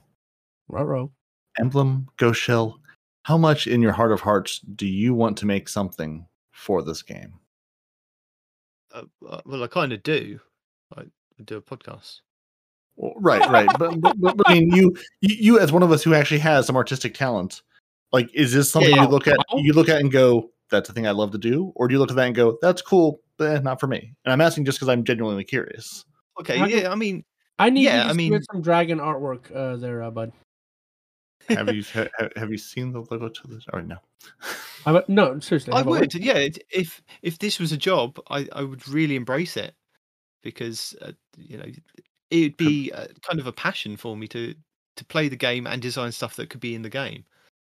Um, that's why I don't want to disrespect any of the artists that actually do work on it, any of the emblems. I mean, everybody's got their own taste when they like Respawn says, you know, he absolutely hates some of the the emblems. Some of the emblems I don't like. I, you you feel like it's something that's just been put there just to fill in that gap. Right? You, you, you know, as an artist, that's not how it works. You've actually put a lot of time and effort and design into that. And for somebody to turn around and say, I hate that because I just, it, it looks like it's been done in five minutes.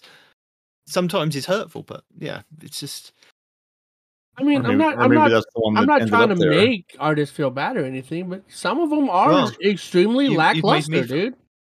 I mean, what do you want, man? You come out with a with a brown emblem that's got a couple of squares on it. Yeah, that's that's cool.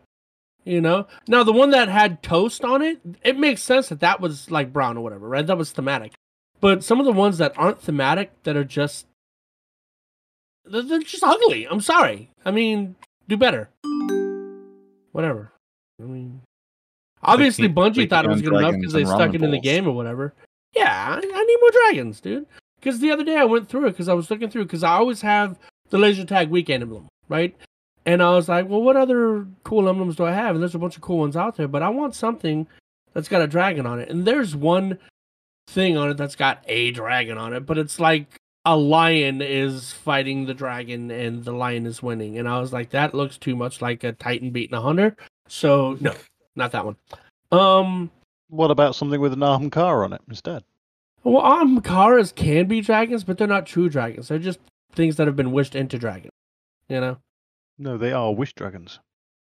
Th- they're wish dragons in name. They don't actually look like. look, we're not having a lore off here. I'm talking from the Or visual. are we? I need a visual dragon. If I can get an Ahamkara that visually looks like a dragon, hell yeah. You do you do know the shapeshifters, don't you? Yes, that's what I just said. Jesus. Anyway, welcome, Not Arf. Welcome to the show. Hello.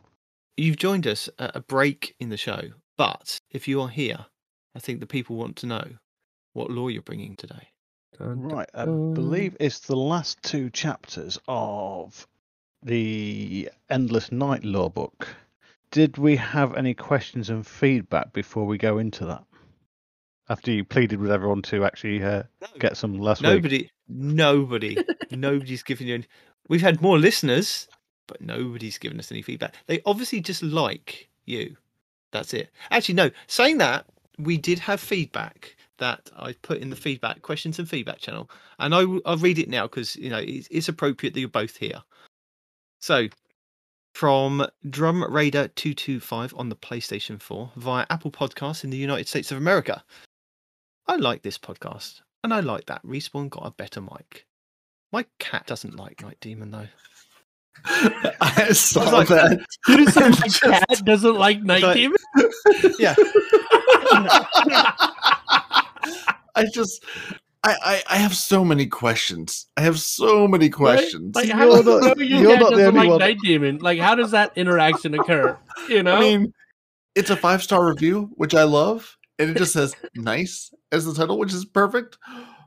But I, I need to know what problem does your cat have with Night Demon, and is it the British accent, or is it Night Demon think specifically as a person? Because I need to know. Like, right? what does your cat think about Not Arf? Does, I does he also like I think Not more Arf? importantly, what does the cat do to to to to show that it doesn't like Night Demon? Like when Night Yeah. Demon comes on, does it go at the at the Alexa or whatever you're listening to? I mean, what? Yeah. yeah. I just freaked my cat out by doing that. Well, I think even though we have three cats, I think I don't like the cats, and they know that I don't like them. So they do that thing that all cats do. They gravitate toward me. So if I'm They told sitting the down, cats. Mhm. yeah, they're like, I'm going to go and lay on him because he, I know he, he doesn't like me. I'm a dog person. I like dogs. So maybe this cat subconsciously knows through the airwaves that I don't like cats. So it's going, well, I don't No, like there, you either. there's a. There's I'm just going to cat respond to network. this. There is a network Yeah. of cat. Yeah. No, they Yeah. Yeah. They The know. It- it knows. the cats They are know. communicating through pitches, you know, through high pitched cat language, the only they can understand through the podcast to the other cats. I mean, it's like That's 101 Dalmatians, right? Where the dogs just howl at each other down the chain, but it, except it's cat. Same thing, though. Mhm. You know, it might take a little while longer to get to wherever he's at from you, but it'll get there. Don't worry. The, the, the, the, the review that I wanted to kind of get to was by Ranger Dunk 77. Okay. He said, Hey, I just want to say I tried to give you guys a five star review on Spotify and Apple Podcasts, but couldn't figure out how to. So here's my five star review. I just want to say you are my personal Destiny podcast, and I keep up to date every week with you guys. You have helped me get to the point where I'm not scared to run prophecy and presage each week with for the pinnacles. Just have to say, Atheon ear is forever Right? stuck in my head. Thanks to respawn. I mean, right? you guys are the best. I listen to the podcast. I listen to the podcast for every game I play, and even when it took two months off for Destiny, I still look forward to listening to your podcast every week. Thanks for being the most interesting podcast to listen to, Ranger Dunk seventy seven. P.S. Respawn and Not Arf are my favourite two hosts of all Oh, yeah. time, and I listen to a lot of different podcasts. So you two are the favourites. Yeah, but I'm I'm the most favorite. So After the You know. automatic response, he then came back and went, also, an extra thank you to Night Demon for making it actually listen to the podcast. And then he's like, oh, I, I suppose I better say something about Parody. Parody for making it human and lovable. For Hashtag, please don't retire up. Parody. yeah. So I think he Damn. went, oh dear, I haven't mentioned the other two. I must mention the other two. Uh, uh, no, see, see, we we know our well. Okay, okay, I know my place. Yeah. Everyone loves respawn. Night Demon has a voice that my wife is just waiting to swoon over, and then there's me. I understand my place in this. I I, I understand where I sit. It's fine. no, I mean And honestly, Ar- look, look. Arf is the you, northern you do it for research, right? So you- you're the research guy, and you're the joke guy, right? Like you, you tell a lot of jokes, and then if there's something that either a you don't want to say, but you know I will, you'll lay it up and dunk it. He's, I'd say he's more Yeah. of a setup guy than actually a joke guy. He sets it up Right. for everyone else to take a hit. Whatever- And, whatever and really, to be honest, like the fact that they didn't replace me with Nulzy in the last two weeks, I consider a win. So I'll take it. well, knows knows he um he's got time restrictions and whatnot, but just know, any time that uh that you're not here, I mean, we we might have a nosy or an Andy or a whomever, you know. Mm. Just Uh, just because it also- hasn't happened yet doesn't mean it can't. also, happen. while we are here, I'd like to I thank I'm Christopher replaceable. Hughes, who's I think he's also joined the Discord. So thanks, Chris. Uh, hey, just started on the podcast, and it's mint. Makes work hours fly by. Was wondering if there's a link to the Discord anywhere, so I gave him a link. Nice one, sick episode. Also, cheers, dudes. So thanks, Chris. yeah, and the and the Discord is legit two Titans and a Hunter for anybody that's wondering. Not yeah, I, I did complicated. put the, I'm sure I put the link in the show notes, but yeah, if if you just contact us at any point, I'll I'll find the link and give it to you. So- And then we have Brandon, who who's a bit disappointed. Brandon he responds every week. He gets so excited about the podcast on Instagram and says that you know he's always looking forward to it.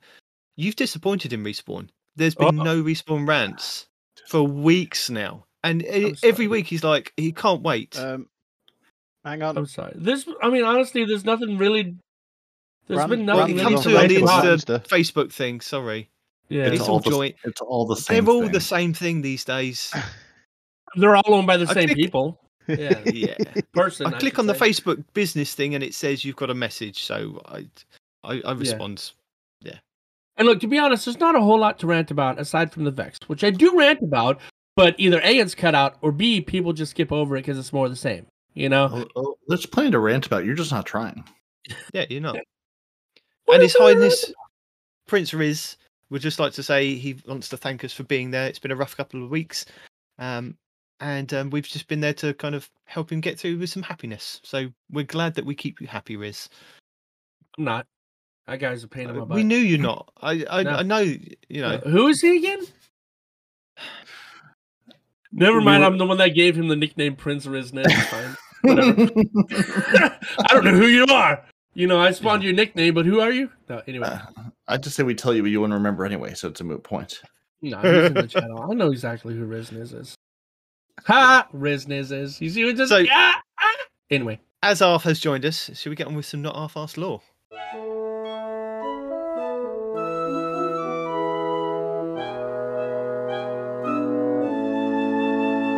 We are on the lore book Beneath the Endless Night. Now, we've done the first eight chapters over the last two weeks. Chapter 9 Prediction. In the days that followed Quria's defeat, the sky lightened, and so did the city's mood as the endless night began to slowly lift. Lakshmi-2 stood high on the city walls, watching adventurous citizens mingle with the Eliksni. She focused her attention on an Eliksni peddler, who had fashioned several small robots from discarded scrap. A small gaggle of children stood across the way, clearly interested in the robots as they moved aimlessly, but too frightened to approach. Lakshmi knew that the peddler would sell one of the robots, but none of the scrap, and ended the day discouraged. It's a bright new day, she thought. It's a bright new day, a deep voice called out. Lakshmi turned to see the form of Warlock Osiris striding along the wall towards her. What a strange choice of words, Lakshmi answered. The darkness is closer than ever, and the darkness it's sometimes difficult to tell a friend from foe. She remembered this conversation from her time in the device. Many of the potential futures it showed her led to this moment. Osiris was growing predictable. It is, Osiris said, and in the darkness it's hard to tell friend from foe. Lakshmi smiled inwardly. They were still well within the standard deviation. I'm surprised to hear you say that, Osiris.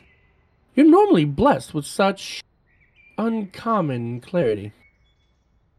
My perspective has changed a lot since I lost the light, Osiris began slowly. Time is suddenly finite. It makes everything seem more changeable. And if my perception can change, perhaps my enemies can as well. The folly of mortality, Lakshmi gestured to the scene below. Those people could never understand time as we do, Osiris. You've peered behind the veil. You've seen the Vex simulation stretching endlessly. You understand that history is changeable, but also inevitable. I used to be certain of that, he agreed, but now I have to wonder. If history is inevitable, why am I constantly surprised? Lakshmi chuckled. She had heard this comment before, of course, but her premonition had not adequately conveyed his fatuitousness. And what do you think, Osiris? Will this bright new day last? She nodded towards the Eliksni settlement. Are we meant to share the light with the fallen? As if you would know, she thought, you no longer deal in predictions. I've given up on prediction, Lakshmi. I put my fate in the hands of the traveler now, now more than ever before. He gave her a sidelong glance. And what do you say? Is this a new dawn? Lakshmi recalled the vision she had so fervently sought with the device. The realization of her righteous victory over the Eliksni. Historical and preordained all at once. Her life's work. Crawling minute by minute from the future into the present. No, she replied. This is just a flash of lightning before the coming storm. So more of the more of the dancing around the coup that's approaching. So off. Did Lakshmi at this point know that she was going to end up being? No. Are you making No, like the death not sound? Yeah, no, you know, killed. Yeah. Uh, Nick. Because it's like a click in my headset. Okay, What the hell is he doing? there you go. That's that's the neck snapping. Yeah, Okay, fair enough. 'Cause I, so she didn't know. So, is this a future that she didn't see coming? The thing is, she can see many different futures in the in the device. Okay. Now, Well, how come she was only hanging on to It- the one where everything kind of fell down then? Why did she keep spouting that in, in our ears, going, oh, it's all going to come crumbling down, you know, letting them in here? Why was there not a future where it was all fine and dandy? if if you've listened to the lore earlier in this, where she says the consensus and not the consensus, sorry, the Vanguard didn't listen to her predictions about the Red War. They didn't heed the warnings. And so she's convinced now that sh everything she sees is gospel. Um, unfortunately, it's not because it, there's a part in this actual lore book where Zavala says that not all of her predictions, or hardly any of her predictions, have come true. She, Because she got the um, red war right, they- and then they- that was it. She was kind of hanging on to that. yeah, she's she's got one thing right out of a multitude, and she she's she's convinced herself she's she's infallible, and she's running with it. Okay. I mean, a lot of the stuff that Osiris or Savathun is saying here is kind of truths as well, isn't it? It's truths without context, though. Yeah. Now that we know that it's Savathun, yeah, y- you, you it's kind of truths, which is quite interesting.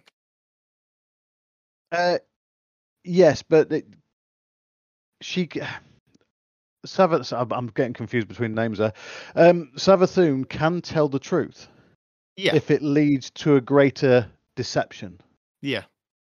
Yeah, because she's trying to So, keep up effect- the, the, the, the facade that she's Osiris. So, you know, although she probably does believe the fact that she can, you know, put her faith in the Traveller, the, that's probably what Osiris would say, but it's to kind of keep up the facade, isn't it? Oh, that's a good point, actually. Now she puts her faith in the traveller more and more. Mm. Um, does that hint towards what she's got planned for when she gets rid of her worm and go? We go into the Witch Queen. Yeah, that's what I was thinking. With what we know now, but back then, you, it, if you didn't know it was her, you you just assumed Because when this lore book first came out, we didn't have the information we do now. yeah, Hindsight is a wonderful thing. yeah, it is. Um, yeah, basic. And uh, there's another thing I picked up on here as well.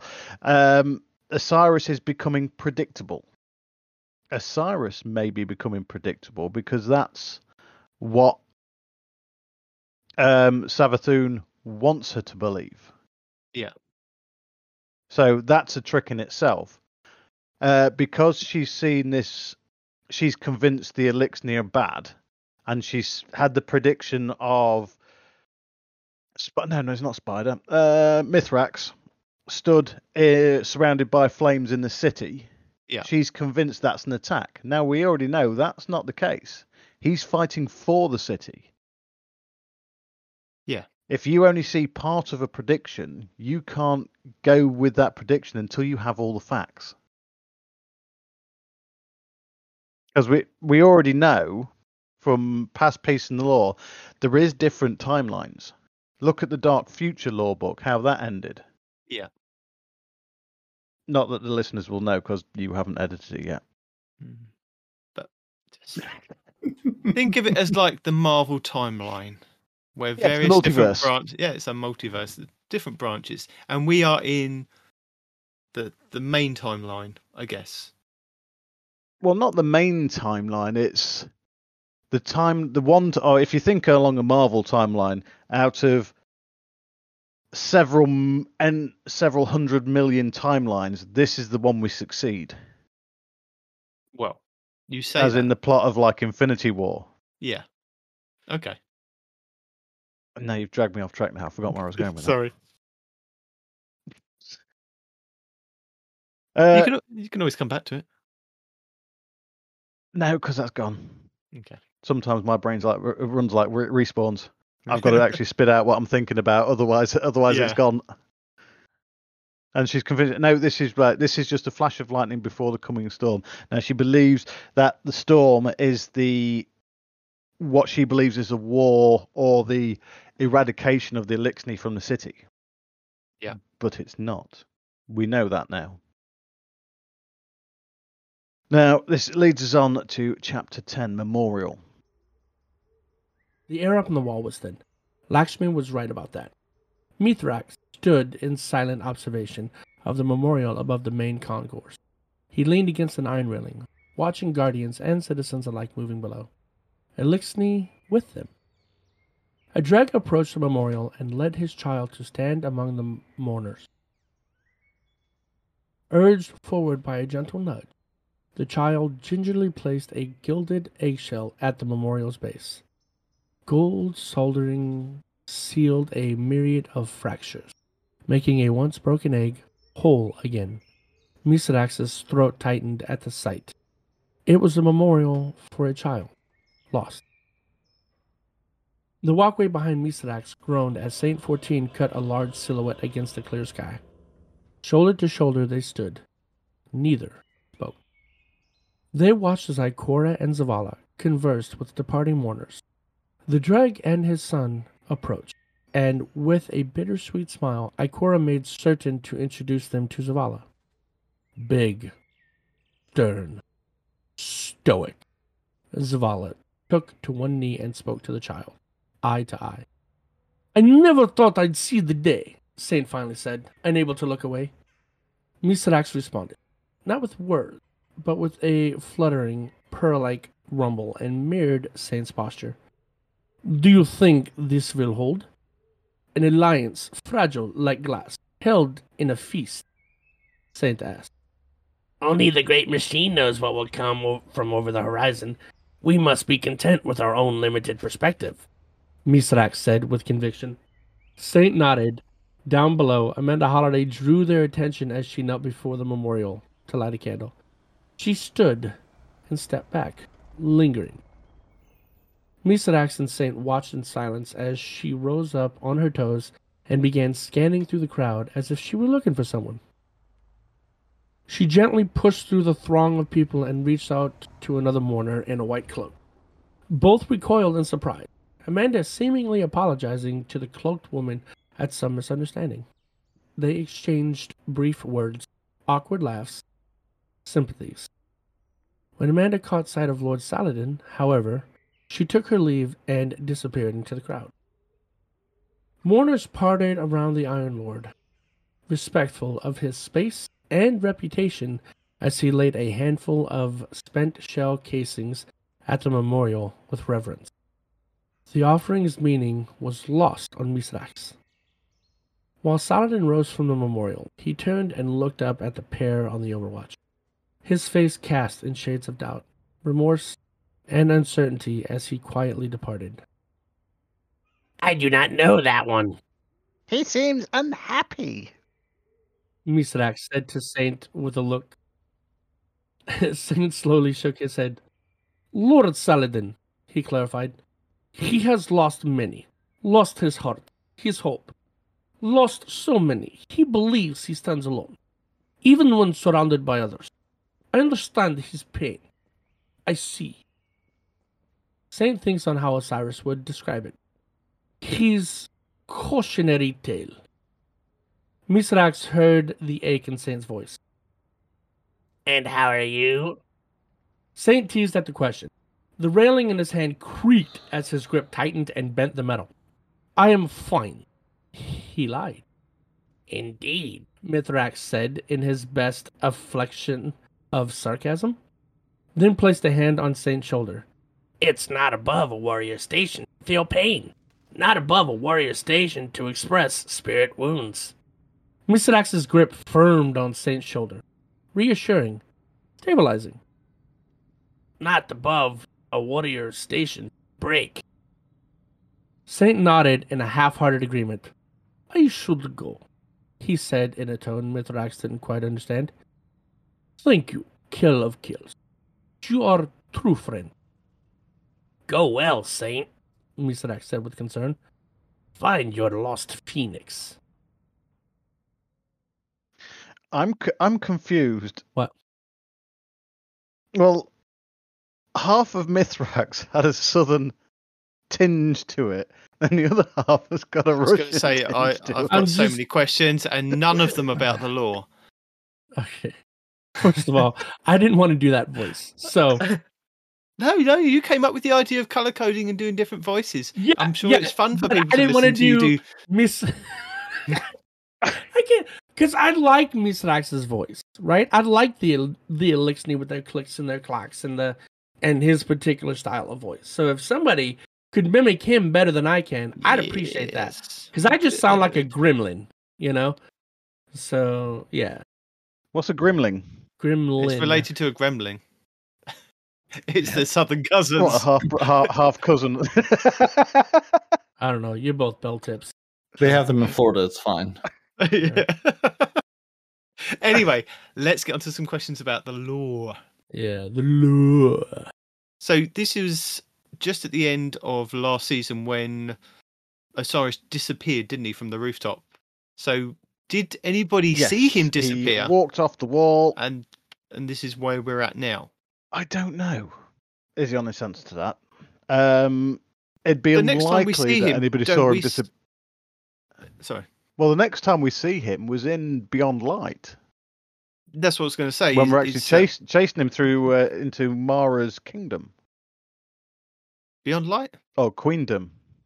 No, not Beyond Light. Sorry. Um, what's the current season Seas- called? Season of the Lost. Yeah, Season of the Lost. The, for when the next time we see him is we're, we're chasing with uh, chasing Osiris or tracking down Osiris with Saint, trying to actually uh, find him. We end up in Mara's court with Crow and Saint, and uh, that's when we don't know if Mara rips away his disgu- or her disguise Or she reveals Or- herself. or if she reveals herself. That's still not made clearly yet. But Mara definitely did something. Now, I generally believe the the the cocooning of Savathun was after reading some of, some more of this lore a bit more in depth for you guys, that she was ready to advance onto another stage in her evolution. Um, because she said in that in that point where it, she was Osiris going on uh, walking on broken legs. That she's ready. Not now. This has happened too soon. She's not ready. She she's it's not supposed to happen yet. And she managed to hold on until the battle, until uh, Lakshmi was dead, until Ikora tried to actually kill a load of civilians with a nova bomb, They deserved it. possibly. Uh, but with regards to actually anybody seeing Zavala in the midst of battle, it's it's highly unlikely. Uh, because from what I remember of the cutscene, he was up on the roof, or very high up on the tower, Osiris was looking down at them from somewhere. Yeah. Yeah. and he just walks away, or, or she just walks away. So it's unlikely anybody saw him, and that's why we had to go hunting for her. Okay. But this this is obvi- obviously a me- the this uh, this actual page is obviously a memorial that's happened since the battle of uh, the Botza district. Yeah. Uh, and it seems to have consolidated and brought together the the people of the city and the Eliksni in such a way they can actually be in the same space as each other, laying would um, mementos and memories and tributes to the fallen. No, that's probably the wrong word to use. The the victims of the uh, the uh, the attack that happened there. Because if I So start is this- saying if I start saying fallen, people will get confused. Yeah. Is this a memorial down in the Eliksni Quarter? So I, I- haven't been back since the end. So I, is it in I- the Botza district? It does sound like it's in the box Botza district. Respawn, you're in game. Off you go. I'm actually not in game. Ah, fair enough. Damn it. Anyway, we'll, we'll find out and and and you know. But yeah, it, it sounds like it's in the Botza district. So, uh, ha- not having been back there, you would have thought that there'd be like just a quest step or something to go there at the beginning of this season There- to pay there your may- respects. Well, that's if there it even be exists in there. game. I mean, it exists in lore. Does it exist in Yeah. game? Well, we you can st- you can st- you can still go to the Botza district. Yeah, that's what I'm saying. But I I would have thought there'd be like a an extra triumph or something just for you, You to go maybe visit find and pay, it's- if you go a to knee the- or something. If you go to the Botza district, it may be a scannable. Yeah, possibly. Maybe not not uh, not as such, but something just a little Easter egg in game that's memorialize it, like the uh, the blue eyed harpy that's still there. Yeah. You know Asher's harpy. Well, not that Are it's we been sh- proven. Yeah, I was going to say, are we sure that it's Asher? Well, the only other blue eyed harpy we've seen was the remains of Captain My Captain, as in the yeah, captain of the. Nessus. That is on Nessus. That's now, in the game. so we we know it's possible to download a consciousness to a harpy, or whether Asher, being in the Pyramidion, has actually managed to Communicate. communicate. That's it. Communicate through the That's the harpy. Try because you in in the cutscenes of that battle, or the in the in the voice lines of that battle, you heard Asher's voice Yes. shouting out. Vex in the tower. Is it Vex in the city or something like that? And but you think, well, how are we hearing Asher's voice and he's not there? is it Asher? Is Asher the harpy, or is Asher the controlling the harpy? Now, I, I believe it's more likely that Asher is controlling the harpy because I couldn't I couldn't see him being satisfied as becoming a harpy. No, he's mad that his arm is part Vex. Why would he just full on Vex? No. Yeah. He wants he Well, no, wants 'cause he went revenge for what they into did to his um, arm. He doesn't want to become one of them. More than likely, he probably Well, found there- a there is a shell of a harpy and requisitioned it to be a remote sentry of sorts. There there is a theory out there that Brakion. Well, you know, we always said Brakion took his arm. Yeah. Yeah. Yeah. And we always re- repeatedly go in and kill Brakion. Yep. Yeah. And he's really, just really for annoyed about it. clarification, that, that that was a Vex. Um, That was in Boss, the wasn't it? Pyramidion A Vex Gate Night Lord. strike. Yes. yes. But there is a theory out there. This is actually a self fulfilling prophecy. By getting inve- in, i- infected with the radiolarian fluid and becoming part Vex, and then to close off the Pyramidion to the darkness, or the pyramid ships, he went in there and closed it off. And he entered the lake in there, and he actually pulled it down. So he had some a certain amount of control over that place. There is the theory out there, but he actually becomes Brakion. Who? Interesting. So Is this a spin? So it's a, spinful it's a theory? si- it's a si- oh it's completely spinful. There's no Oh, no okay. evidence for this, but it's been it, it it kind of it kind of makes sense if it's a it's a cyclical cycle. Brakion, because the Vex go through time, Brakion takes his arm, starts converting him into himself. So wait, are you telling me that he's not finished converting?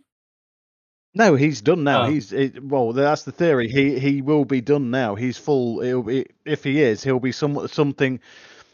No, no. I mean, I I mean, I I, don't mean, believe just the arm. Asher Is would- the arm just the beginning? Like it's still taking him over, like right now? Oh yeah, that that was still going on. Uh, that was a continuous process. He was slowly being converted. Oh, I thought they just got his arm and that was Even it. I didn't know it was still going. no, no, no, no, no, oh no. snap! But even then, I mean, look at his arm. Just, just, just judging, judging off his arm. Okay, Spinfoil, he becomes the Gate Guardian or whatever. But he's definitely not going to become a freaking uh, harpy. They don't even have arms. You know? He wouldn't be satisfied on becoming a harpy. Yeah. That's he wouldn't see that as becoming to his station and wouldn't allow him to do what he needs to do by being a harpy rather than a gate lord. Yeah, fair enough. But that's all spin foil. So No, it is all spin for. it's good hmm. Spinfoil, but Oh, are you are you sticking around for a bit? Because uh, I believe because Parody we might have some, some patch questions. notes previews. Oh well, I've got a few. I've got a few minutes before I've got to disappear because the kids are looking in at me like I've got to feed them. Okay. I hear they do like to be fed. Well, no, uh, there's been a couple of uh, articles that have been posted over the last couple of weeks, which I will link in the show notes if you want to have a read of them. But um, Parody was going to kind of quickly review them and tell you a little bit of information about them. But there was a couple of things that you picked up on, wasn't there, Parody? There, there was, yeah. And honestly, like I read both of them, but it was sort of one of them was very, very short, and it was basically like, "Hey, uh, there are a bunch of Destiny villains that went away. They might be coming back." Ooh, and then the longer article, the how Bungie made uh, Savathun's, or uh, how Bungie made Savathun Destiny 2's best villain yet, and turned seasons into gripping TV shows. Basically, they talk about how when they sort of sat down to work on the Destiny story, they were like, let's approach it like we can a television show. Let's write it out into seasons. Let's have self-contained seasonal arcs. You know, each season there's big bad, something will happen. We'll rise, we'll fall, we'll, we'll move into the next season. That story will sort of be over, but it will play toward the bigger, you know, their light and dark saga they've been doing since Destiny launched. like like your episodes in the TV series, there's the un, the underarching or the overarching backstory or story that's rumbling on in the background. You get hints at each week Exactly. Yeah. So so we have you know or each episode. yeah we have like the small you know the small clashes that lead toward the bigger story that they're trying to tell in the end. And so one thing that um they quote Julia Nardin, the senior narrative lead on Destiny 2, saying, you know, we landed on this model because we'd have six to eight weeks of really solid narrative, and there'd be a major beat each week and several as well as several smaller beats each week. Whether it's a story mission, a new voiceover, a Helm radio message, or a vignette where there are characters in the space and action taking, uh, where characters in the space and action playing out in front of you rather than a cinematic. So just making sure that we have enough narrative content to last that six to eight weeks with a story that is self-contained with a clear beginning, middle, and end that leads to a larger narrative arc. So basically saying, you know, sometimes it'll be story that you play, sometimes it'll be story you see, you listen to. You know, they're they're playing out in different ways for us. And one thing I thought was interesting too is they talked about uh, who I think this is between Julia and then senior narrative Nico Stevens. Also, were saying, uh, you know, it's it's challenging when you're working on a game that's primarily a first person shooter and primarily a looter shooter, MMO light. Traditionally, the systems used to sort of prop up that FPS game are not really cohesive, used for telling a story. Your story is more or less: there's a bad guy, go shoot them in the face, collect the loot, go shoot them in the face again. So they're saying, you know, Shoot him in the face. Hope you get the loot. right, and, and if not, continue. Or shoot them in the face, get them a bit of story, shoot them in the face again, bit get a bit more of the story. Right. So they're saying, you know, that presents us the challenge where Bungie had, you know, they, they were saying they feel like they've done a pretty good job saying this is a looter shooter MMO like thing, but they've done a pretty good job, you know, telling a story throughout that that isn't primarily based on shooting enemies in the face, although there's of course still plenty of that. And they were saying again, just you know, uh, Julia Nardin says we haven't seen the last of Caiatl, the surprising Cabal ally introduced in season of the Chosen, Mithrax and Saint 14. Likewise, we'll say we'll take center stage again. Unsure if that's together or just individually they'll take center stage. Calus, D2's first raid boss, and Caiatl's father is also quote out there waiting, doing something. We're not really sure, but we're really excited to continue to do things with him. So it's like he's out there on the back Mhm. burner. He's not dead. We're gonna do something with him, but maybe we're not quite sure what yet. What yet? And uh, What, is he dead? oh, Because that was the No, question. he- was they're definitely not part. dead. He's he. I mean, they're saying he's out there. Like he's out there in the universe, you know, sitting waiting. It was it was speculated he ascended or the the the overarching other entity that he contacted through the Glykon or the Glykon missions that, that we listened to. He Passage, yeah. ascended, or if, now I believe it's possibly more like. Remember when Oryx went to commune with the deep in the Books Yeah. of Sorrow? Yeah, I believe it's fairly similar to that. So basically, he's gone off. He's chatting to the deep, getting ex- maybe extra powers, uh, maybe a taken army. We don't know at this point but he's off doing something with this with this other entity and he will be back Okay. Because I was listening to Myelin Games, who was on DCP, who's he seems to be a regular now, um, giving them some. yeah they, he's on there every I- week now Yeah, and he was saying about that he could come back into the story as the entity or like the vessel for the entity to interact with us. Is that a possibility that you see, or do you, you and as you were just saying, it could be that he actually does come back as himself, but more powerful? it's possible i see it more as he's maybe coming back as a herald would be possibly the best way to put it he's he's always said he wants to be there at the end of the universe he wants Yeah. to watch the universe burn or or So- watch it end So do you that- think he will be? Do you think he'll be the, in the story until like the final shape? Do you think this is going to be a reoccurring thing? um And do you think he's going to be I friend or don't know foe? enough. I I don't know enough at this point to make that assumption. Okay, it would all be all be reaction. absolute guesswork. Gut reaction. I can't help but think if he's got himself extra power there, he'll come back to us. Eh, do you want to work for me again? Do you want to be my shadow again? again. Bring that out of the DCV. Yeah, yeah. we'll do that. Menagerie. Yeah, I'm up for that. Parody's up for that. Love menagerie.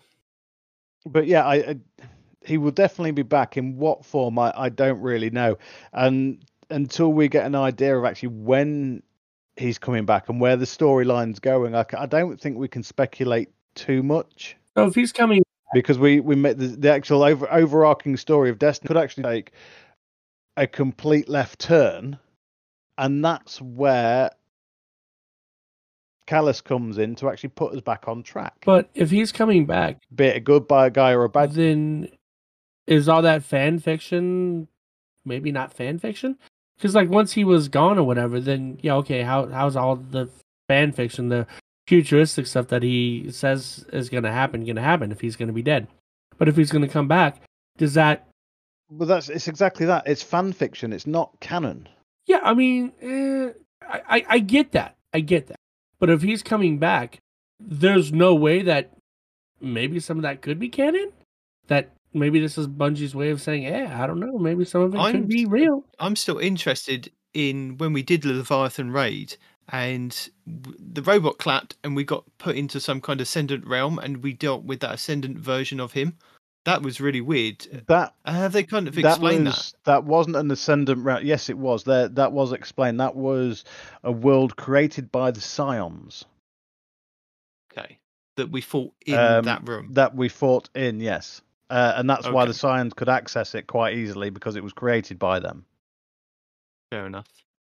So it wasn't. It was. It like- wasn't was a just throne world. A vision of Yeah. Calus. It was. It wasn't a throne world. It wasn't the sword space. It wasn't even the space that we see um, Mara in um, the Shattered Realm. It wasn't that either. It was a completely different space where the Scions ca- um, created it. Okay. Now, whether that's in everyone's own head, we don't know. But Yeah. It's going to be interesting to see if he does come back, the relationship with Caiatl that we have, whether that will change or the interactions with Caiatl and Calus, if there is going to be. So that's interesting. Also, the other question I think Parody picked up on that he's put apparently Xivu Arath uh, is playing a role in the story, and Bungie thinks that many people haven't picked up on. Is that for this season, Parody? Was that yeah, in and the that's what they were saying, and and they were saying, you know, uh, you know, their lead lead uh, narrative guy Steven reckons players haven't realized just how important Xivu Arath is and will be. So it's hard to say whether Well, yeah, yeah, obviously there's something going on behind the scenes now, but it's you know hard to say if they're saying, hey, there's things happening now that Z- you're missing. Ziv- Xivu is hunting Savathun on behalf of another entity. Yeah, we, we got that, yeah. But what is the. the we Xivu picked Arath is also con- controlling the Taken. Yeah. Okay. Yeah. You've explained that bit to us. Yeah. But so what if haven't we you, picked up on? I'm not sure because Probably we pick up on the most things because we actually read the law. Yeah. You. you yeah. Yeah, yeah. Well, I mean, and they're saying you know we think Uh, most so people. I'm haven't sure what they're actually alluding to. Yeah, I mean, it could just be that they're saying most people haven't realized how important this character is. Not to say you know no one is seeing this, but it may just Are we sure that Mara is Mara and not No. Savathun, and Xivu Arath is the one that's trapped? Well, we know Xivu Arath is not the one that's trapped, but we don't know if Mara. Do yeah, we? we don't How do we know? How do we know You've that that's not cutscene, Xivu Arath? You? because why would she be acting like her sister? why not? Why not? Because because Yeah, Zero Because, Arath's worm she- has nothing she, to do with she trickery. can't she can't act like a Yeah. sister. She can't act. The Well, the go. hive gods have to stay true to their nature, Oh, otherwise right, they'll be right. consumed by their Yeah. worm. Okay. And what does Xivu Arath do? He's the god of Is war. Yeah, he he tried to fight us. He wouldn't go about it. It, it, it, it, if we walked He- into that room and he was there, he would try to kill us. Not none of this cocoon outsmarting. He'd come at us head Yeah. on. He'd come at us at head on. Um, it's a bit like so what has how come at us head on at this season? Nothing yet. We've been There we've been be something. proactive this season. We've been going after other things, not the other way around. We've been Is is Mara not trying to start a war by gathering those Well- Techeuns? Is well. that- she just wants her that's Techeuns back, dude. If you had Well, no, allies in 'cause the Mar- field that the were reason- lost, the would you reason want them why back? Yeah, but they're low The level reason why we have to get as the I And understand it. every army has privates. Yeah, they're they're appren- they're apprentices. They're not like the full, you know, beast level. How do you Techeuns. get full beast level I- I'd want beast without level training them eventually? Why? Ask yourself this: Why have we had to get the Techeuns? Because that's what Bungie told us. we had. Because I mean- every thrall becomes an ogre. Why?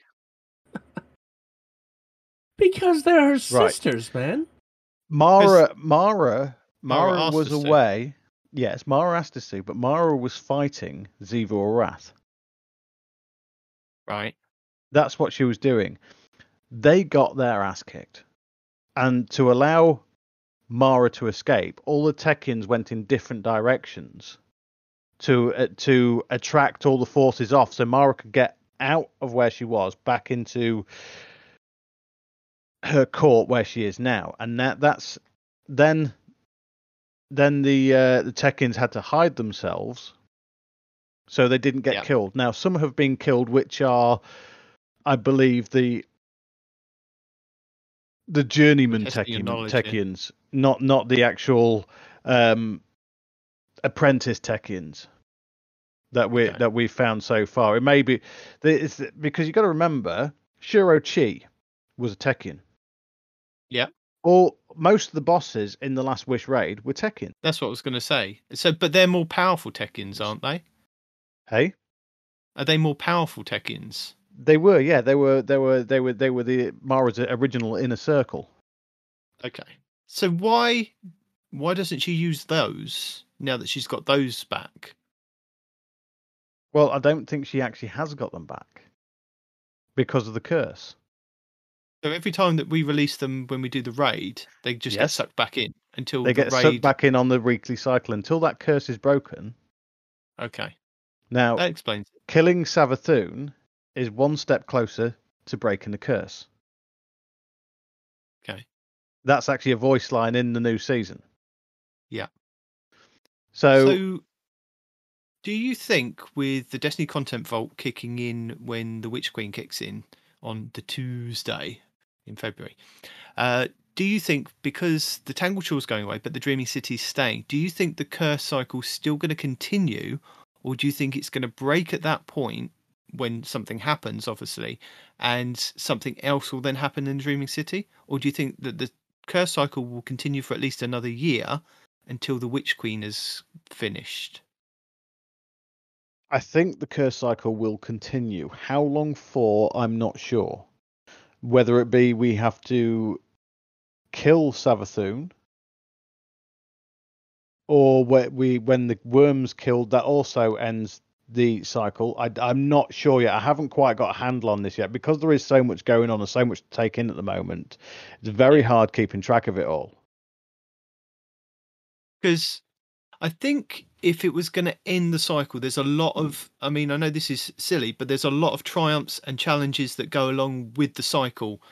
And if Bungie decide that they're going to stop that in February, then now would be the best time to tell people. But they're not doing that as yet. So my thing, my thinking is that it's going to continue for at least the next year as the Witch Queen. Not sure. Maybe that's part of our Witch Queen storyline is I- to go go and stop that cycle as part of a raid, part of an activity, part of the seasonal is, is, progression. it, is it possible that when the new raid comes out and we complete the new raid, that's when we break the curse? Certainly seems like it would make sense. Just like just like we activate just just like when we activated the curses when the uh, the last wish was completed. That's when the curse kicked in. Possible? Yes. Yeah, I think it's. I mean, I think that's that's where we're headed. You know, we're headed to this Witch Queen confrontation. If it, if this is all around the curse, that's where we're gonna write. You know, as, as our saga comes to an end, whether it be next season or at least in this, you know, this set of four seasons coming up. I oh, think that's a, you know at least a major Oh, story beat. complete spin. Oh, this is complete spinfall for you. What end up what? What if we end up helping Xivu kill Savathun? and we Possibly. become the Hive Knights we've always wanted to be. or maybe like you were saying if because they're not making too much of a focus on the worm maybe if the worm is part of the story for say the next six months so at least we well six months from february so at least we know after the worm has been killed in those six months then that's when it ends the cycle because i think they still want to keep savathun around as the big bad for the year Yeah, just to for, But for with story but, but with light powers instead of dark powers. Yeah, so the worm is the key to unlocking the Dreaming City from its curse. Yeah. Possibly. We, we we steal her worm, we shove it in a crack in a door, and that's the uh, Dreaming City curse over. Yeah, a bit like what we do on the Tangled Shore with that strike, where we, Yeah. we put those little worms and things, and it blows up a big nest. Yeah, we do that then. Done Good plan. done. Excellent. Right. In that place, I've got to go because I've got very starving children. Thank you very much, Arf. Thank you very much for your time, and Yes. um, we look forward to listening or questioning you more next time. Awesome. Right. I'll uh, try and see you next week. Yeah. More interrogations with Arf.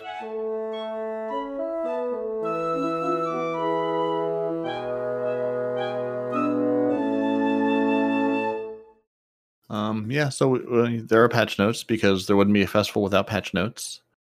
Uh, alongside the Festival of the Lost, they'll be deploying Destiny 2 Update 3.3.1, which they, with a collection of bug fixes and some quality of life items.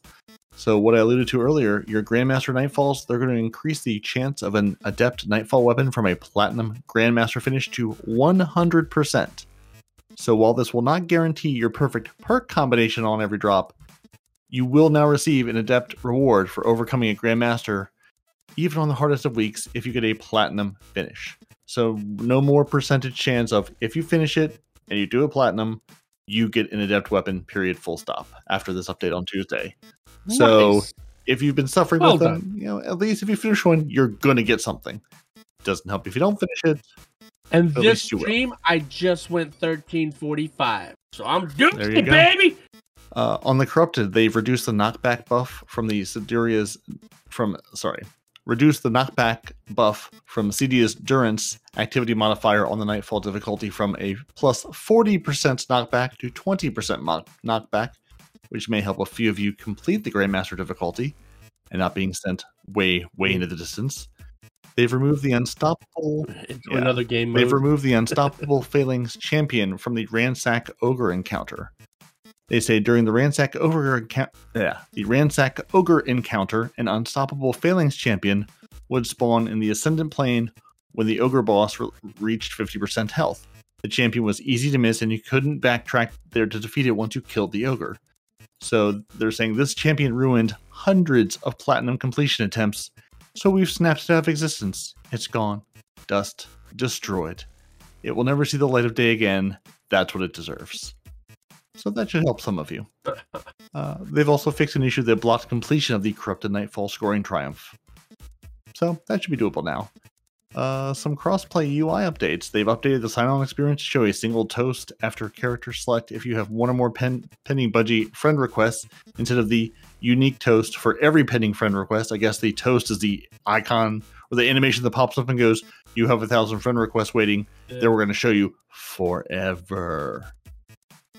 So Yeah. they say, you know, the process to friend someone has not changed. Just you shouldn't be uh, harassed by it forever. Uh, there is a known issue, however, where the notification toast may appear. God, I'm hungry now. All this bread and toast talk. There is a known issue that this notification toast may appear blank for some players, but no invites are affected. So if you get a blank notification, someone has invited you. The invite will be fine, just the notification's broken. They're looking into it to figure out why. Player Search UI now has audio feedback. They fixed a bug where the text chat auto hide setting could revert in season 15 to off under various conditions. They fixed a bug where booting fire team members sometimes left a blank entry in the roster or fire team UI. They fixed a bug where online roster contacts were now were not sorting alphabetically for friends and clanmates. Fixed a bug where blocking players through a fire team invite did not hide the interaction options that are expected to fail when completing. So basically, um, we fixed the thing where if you block someone, it didn't actually block them. And they'll have a full list of patch notes available on Tuesday, 10 a.m. Pacific, 1 p.m. Eastern, or 6 p.m. in the UK. Stay tuned, then they'll tell us all the things they fixed. Um, when are they going to put it out? Well, really, they just told us uh, the patch will be out at 10 a.m. Pacific on Tuesday. The game goes off, enters maintenance an hour before that, 15 minutes at 9:45. You'll be kicked out of your activity. Patch goes out an hour later. Things are expected to come back online. Expected to come back online means it will go longer. Plan for it.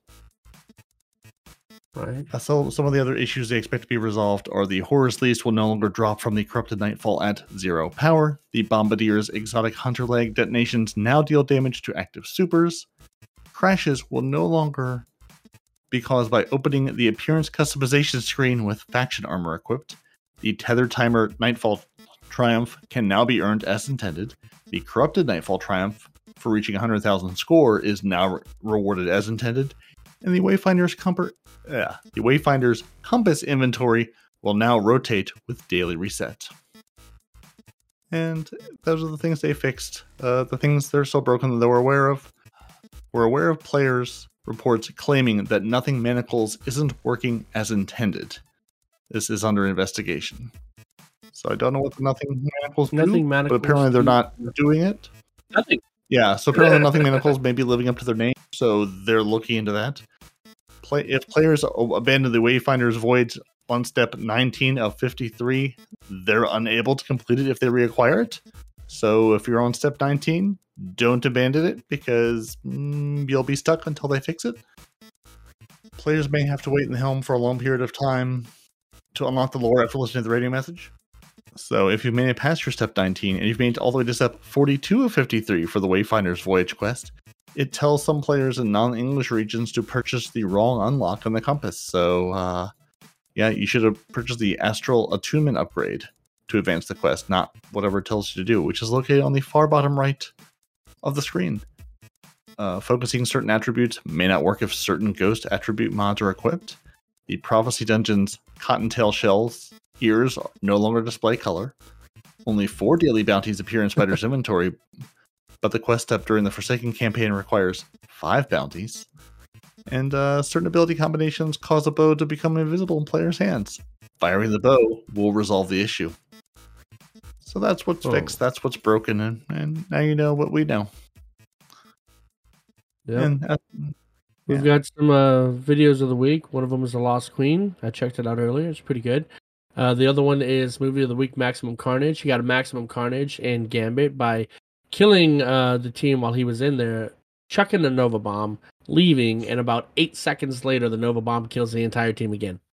So, yeah, there's that video. It's pretty good. I mean, I know I just explained it to you, but watching it is kind of hilarious. His reaction is a little up there. We got artists of the week. We got some pictures. Here's a picture right there. If you're listening, too bad you can't see it. It's the Traveler. Pretty cool artwork. Uh, this is my main Guardian list too. Made a ton of lore for her that I'll post here someday. This guy not only is drawing a Guardian, but he's even got lore about her. And uh, day five transmat. What did you show him? And this is a picture of uh, Crow after he touched uh, Savathun and gained all the knowledge. So if you're into that kind of thing, it's pretty cool. Yeah. Um. Next, we have some of these things right here. Let's parody. I'll just say, you know, if you do make art, you can I apparently post it with the Destiny hashtag Destiny art or Destiny 2 art, and uh, Bungie will look at them and maybe feature you, and then you'll win a pretty thing. there you go.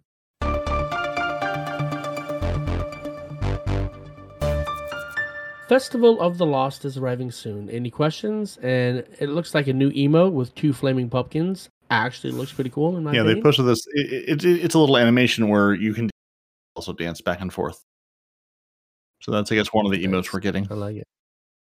Now, do, does it does it dance to the tune of um "I Put a Spell on You"? Is the question, I don't know. right?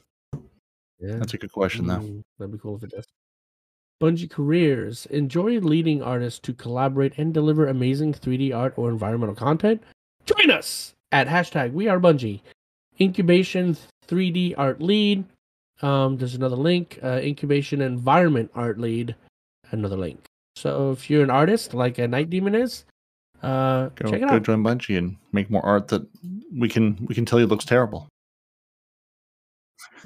Unless it doesn't look terrible. Hopefully, you'll be the artist that makes it not look terrible.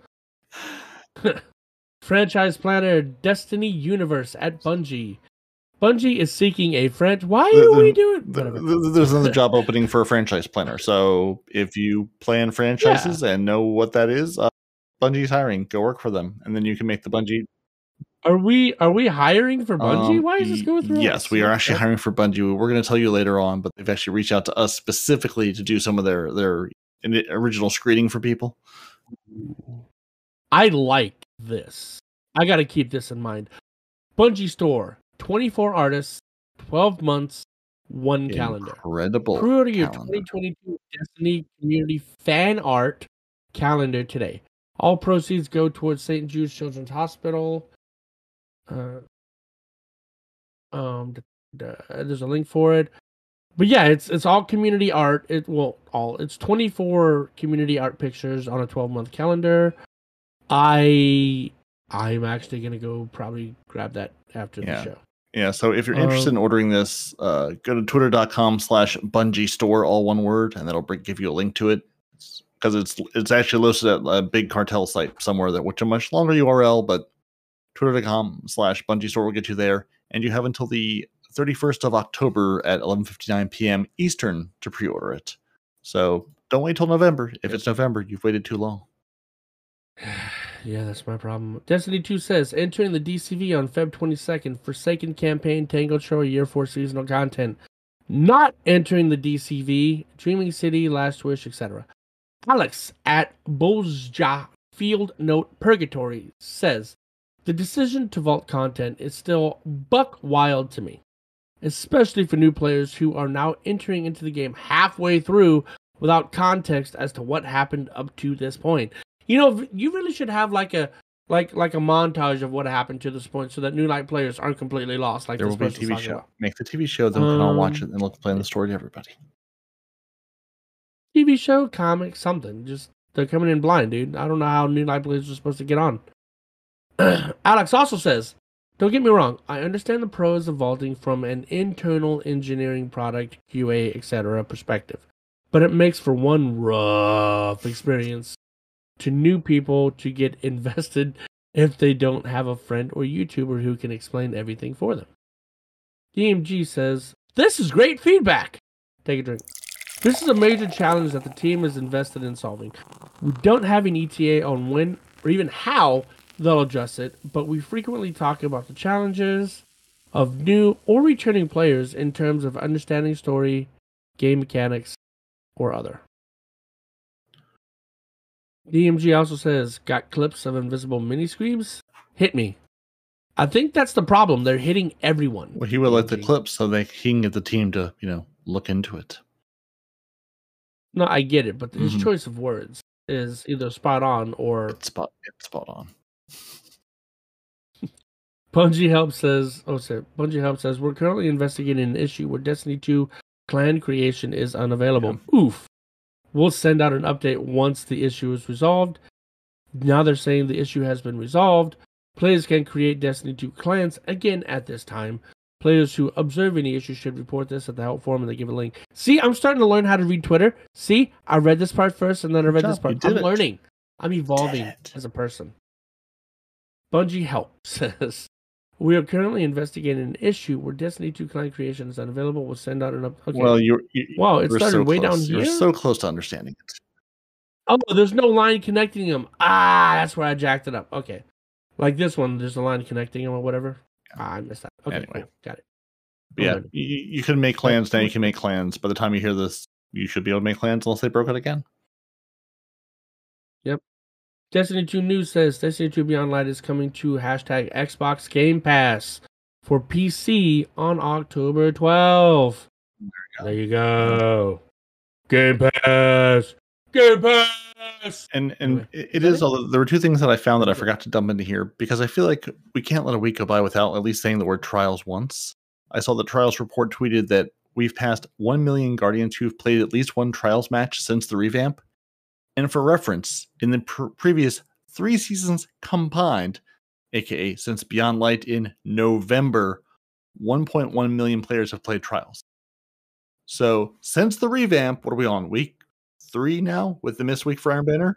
A million I people have played, which is the same as people who have played since November of last year. So uh, it, it- it's working. Pe- people are liking it, playing it. And Destiny Tracker also tweeted that Yeah. uh, they've updated their site to add a lobby KD for all for all the match rows for trials, Iron Banner, and Survival. So this will tell you the lifetime Nice. KD of everyone in the play in the playlist for that. They say in the playlist for that playlist. I think they say in the lobby for that playlist, which will you know give you an idea of how difficult that lobby is. So I guess you can use their site to say, hey, who are these people I'm stepping into with? Are they going to absolutely stomp me without having to stare at your screen for the three seconds you get to see that animation? But before Huh. you then either Right. get stomped or not. But at least you'll know what to expect now. See, I think more people are playing Iron Banner now because this is just hearsay, but remember how we had to do that dumbass quest line before you could even turn in your mm-hmm. bounties? Or I'm sorry, before you could even turn in your tokens? That was asinine. They got rid of that, and more people are coming to play. I think that because that's what kept me out for a long time. Is because I I don't want to. If I have tokens, I just want to dunk them. Right? I don't want to have to do this whole long BS half the time bugged freaking storyline just to be able to turn in some tokens. You know? And then you could store all your tokens and never Yeah. turn them in. And then have thousands of them going, why do I have these? Just me? Okay. Yeah. All right. No, I mean, you, eh, eh. we know why you have. 'em. You're waiting for the perfect set of armor. Uh, I'm, I'm waiting. I don't even know what I'm waiting for. I'm waiting for something, I assume. Who knows? Yeah. So I have some tips, tricks, guides, and builds for this week. If you are interested, uh, or if you're kind of just doing your normal triumphs and challenges, we have the Esoterickk guide for all three data caches in the Forest of Echoes. If that's your last kind of couple of triumphs to get, uh, please ba- check back in the last couple of weeks, or have a look on Esoterickk's channel if you want links to any of the other Shattered Realm kind of guides that he's done. He's done a really good in-depth job of kind of where all the anchors are, where all the caches are, all the hidden things are. So check him out. Cheese Forever has a couple of cool videos this week. There's a game breaking infinite ammo glitch that you may be interested in. And there is also a Telesto glitch with infinite abilities with thermal swap. So yeah, check those out. Uh, cool Guy has a really good video going over the Lorentz driver, which is the seasonal pass exotic that you can get this season. So if you haven't seen this, uh, you've probably been living under a rock because this is everywhere in Crucible. And I was wondering why I was getting killed so much in Crucible and why these things were kind of they start to be a bit of a problem in I'd say like in trials and things like that. And I wasn't 100% sure of how people being so good, but in Cool Guy's video, he kind of breaks it down and goes over how people are kind of just one shot body shotting you with just the, the builds that they are putting together. So if you are interested in putting these builds together, he kind of does break it down for you of what you need to rock, as well as going over why it probably does need to be taken down slightly with certain elements, but it's definitely worth a watch. He also has another video on the Wolftone Draw, and he says this is a must must have for this season. And I'm kind of in agreement with him because of the perks that you can get with the Adagio and the the Impulse Amplifier and things like that. This bow can be the- draw time can be taken down significantly and improved like especially with Adagio, you know, after defeating a target, this weapon fires, charges, or draws more slowly, but deals increased damage for a brief time. Now, when you pair it with certain other weapons, like I think he was in one clip he was using a, a Dead Man's Tale, one clip he was using a crimson, and the potential that you can get with this with doing like a, a quick swap with your mod is fantastic. So you can put the quick access I think it's quick access sling, isn't it?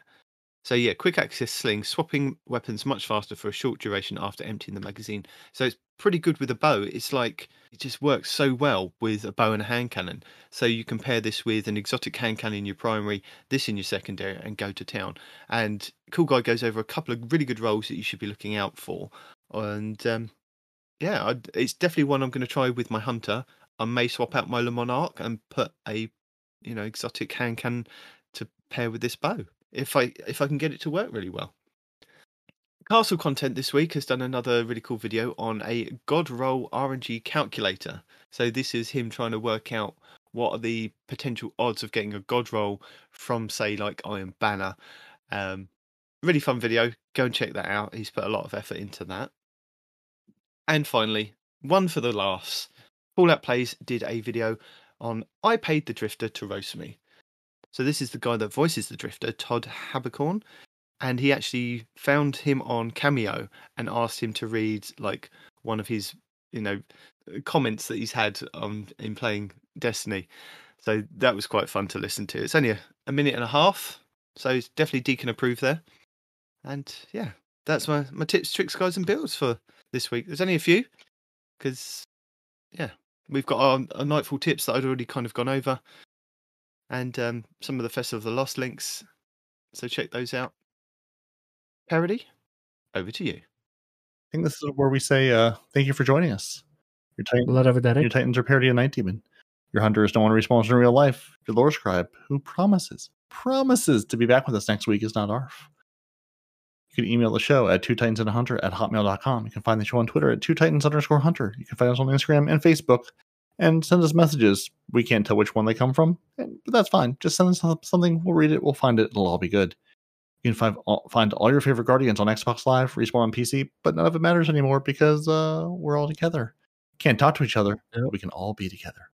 You should listen to the show on Apple? Podcasts, Google Play, Spotify, and everywhere fine podcasts are sold. You can watch the show on YouTube. And if you do want to talk to people, there's this thing called a Discord, where I think it is where you put your discs in some sort of cord and then you can talk to each other. And you can find ours at discord.frozen.party. And that's frozen with a zero. So discord.frozen.party will get you into the Two Titans Discord. And uh, then you can be disappointed with the rest of us and how bad we play everything. And respawn, uh, tell the good people goodbye because it, it's just the two of us. Well, before I tell people goodbye, first I want to let you know that we do stream live every show at no one respawns in real life twitch.tv or however that goes. And um speaking of which, it's really starting to grow. I'm at 99 followers now. That respawn army started as a pebble is now getting pretty significant. And uh just want to shout out to the last ones. Uh you know that Mr. E crank my hog please. Frosty the Donkey, and they call me Vin for the latest uh, people that join the army. So tell your friends, increase those numbers. Let's get this viewer count up. That way we can spread the word and conquer the planet. So yeah, thanks guys. Yeah, and, and if you don't follow the the, the YouTube, uh, I saw a very sneaky night demon was streaming live to YouTube the other through Does through, through some sort of some sort of voodoo and witchcraft. So uh, if you don't want to listen to the episodes, uh, you know, follow the YouTube because there might just be a stream there too. It's hard to say. Yeah. I didn't even know that he was streaming on YouTube. Look at that. I didn't either All right. until I went to go look at look at the, my YouTube subscriptions and saw a number of uh, live streams for our our show, and I said, I don't remember when that happened on like a Tuesday evening, but here we are. Nice. Well, in that case, uh, thanks for hanging out. Thanks for listening. Thanks for watching. And deuces. Bye.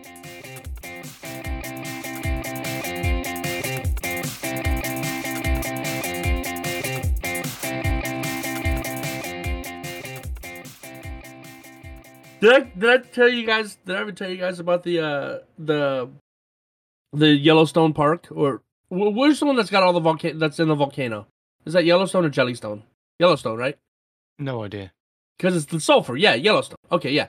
So Totally it's- it's- Jellystone. There, there's a bear. He steals picnic baskets. so I I had a vacation in Yellowstone for about a week one time, right? Is But that really a Jellystone then? Or is that just completely made up? well, Because you guys there- are really confusing the hell out of me. Hold on, is there a Jellystone? I, I I'm thought it was made up. Jellystone Park. Let's see if there's a Jellystone Park. I mean, I, I- I think there is a Jellystone park that they've There's made. 75 Jellystone parks. yeah, yeah, I, I, yeah. I mean, I, thi- I think they they have like like there is not a national park. The national park in the U.S. is Yellowstone. Yeah. there, Yeah, I- I think I it- that. th- th- there are like Yogi Bear branded uh Jellystone Jellystones, parks, yeah. various places that Ah, after okay. the Hanna Barbera comp um, like a Yeah, chain, cartoon. chain yeah, thing, yeah. But anyway, so we're up there for about a week, and this is after I've lived in Florida for about eight years. So when I think bears, I'm thinking black bears, right? Obviously, you don't want to go up and pet them, but they tend to give you space, right? So I'm like, all right, no big deal. And all the signs throughout this whole park said, hey, stay on the trail. You go off the trail, there's gonna be bears, right? Everywhere in this park, everybody says stay on the trail. Every sign, everywhere, right? I mean, Um, the they bears don't- don't care and they can go on the trail. But well, they tend to stay away from people. But don't jump ahead of me. Let me get to that point. Okay. Okay. So, um, they never said what kind of bears, right? So they just said general bears, right? That's all. Well, so, at one so point, high ranking bears, yellow bar bears. at one point in time, there was like a double waterfall, and I wanted to get a really good picture. So I jump off the trail, I go down, so I can get a good picture going So up you the double off the trail. We're just we're clarifying this that you went off the trail. Okay. Absolutely, right. So I'm I'm down there at the bottom of this And mountain next to that the I river, can't follow instructions in a raid. but I needed the picture. Yeah, but I needed to do stuff in the raid. so um i'm getting the picture and the tree line is about 15 maybe 20 feet away from me. It's not too close but not too far right? And there's like a deep guttural growl coming from the trees right? And it's Luna. and no this so i've been around sound. wolves. I've been around a lot of animals in my lifetime. This this growl that i heard was significantly larger than a wolf right you can just tell by the sound whatever it is is big so i assumed it was a bear again i assumed it was a black bear i didn't really rush up the mountain which apparently saved my life because if you run they chase so i just kind of made my way back up the mountain to the trail I get up to the trail, and my girlfriend at the time, her and her son look at me. They're like, "Are you all right?" Apparently, visually speaking, I was not okay. right? They said I was pale and I was shaking and things like this. I don't remember that, but they said that you know you could tell I didn't look okay. But we just continued on, had the rest of our vacation, and three days, days later, we're leaving the park. Right? As we're leaving the park, there is a sign on the road out of the park that says beware of grizzlies and it's at this moment i decided to panic because now i know what was in the bushes. That wasn't a black bear. That was a grizzly. And grizzlies are big. If you've never seen a grizzly bear in real life imagine a person standing on another person two persons wide. They're big. And i was like thank god it didn't chase me or challenge me or whatever because i would not be here today. And like when I say at this moment I panicked, I mean like hyperventilating, hands shaking, had to pull over to the side of the road to calm down. And, and keep in mind, I'm completely safe at this point, right? The danger is three days gone, but my body's like, "Holy crap! Do you realize what we what almost happened?" But trauma So- is fun. Trauma is very fun. Not to mention, I didn't learn until we were already a few days into the vacation. Yes, shut up. I know I'm ignorant, but I didn't know Yellowstone Park was in the mouth of North America's largest super freaking volcano. Right? So, lots of things I found out after the fact that made me panic and want to never go back. Grizzlies. Grizzlies. Dude, Yellowstone. If anybody who works at Yellowstone listens, it make make the signs going into the park and on the trail say grizzly bears, not just bears. Grizzly bears, and have a picture, maybe a size comparison chart. This is you. This is a grizzly. Stay on the damn trail. You know what I'm saying? We're serious. They'll eat you and not even not even think about it. They'll eat you, eat your Dude, children, eat your parents, eat your friends. if they have a cub or it's breeding season, you're done. Oh yeah, Like- no. I don't know why I was lucky enough to get the warning instead of the whole challenge, but if you're there during the wrong season, they don't even warn you. They just get you, from what I understand. So, Uh, you, you're just fuel. You're just fuel for the winter, my friend. yeah. Yeah. You're just there to help the help the help the bears fatten up. That's all. Yeah, and then they say uh, all that nonsense about playing dead or whatever does not apply to grizzlies. They will still chew your ass. I no. was like, damn. You're not rotten. You're just tasty. Yeah. Anyway, so anybody else have terrifying vacation stories that you want to share?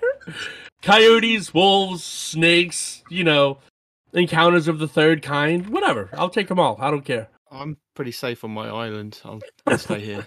Yeah, I, I, was, I think he's he, I think he's in the opposite of Australia. Australia has all the threats. We have some of the threats. I think he has no threats. Right? Are, are are there even large? And, and I I have no idea. Are there even large? Uh, knives Large are a threat on their island. They have sentient knives. yeah, I mean, are there even like any sort of large animal that could devour yeah, you? yeah, yeah. Uh, they're called What? Scotsmen. They, they they attack the English. I was gonna say, besides besides football hooligans or Right. I think the football hooligans are the predators. I think. Yeah, definitely. No, they'd, they'd go running if they saw a Scotsman. Yeah. I mean, blokes that wear kilts, just you don't mess with.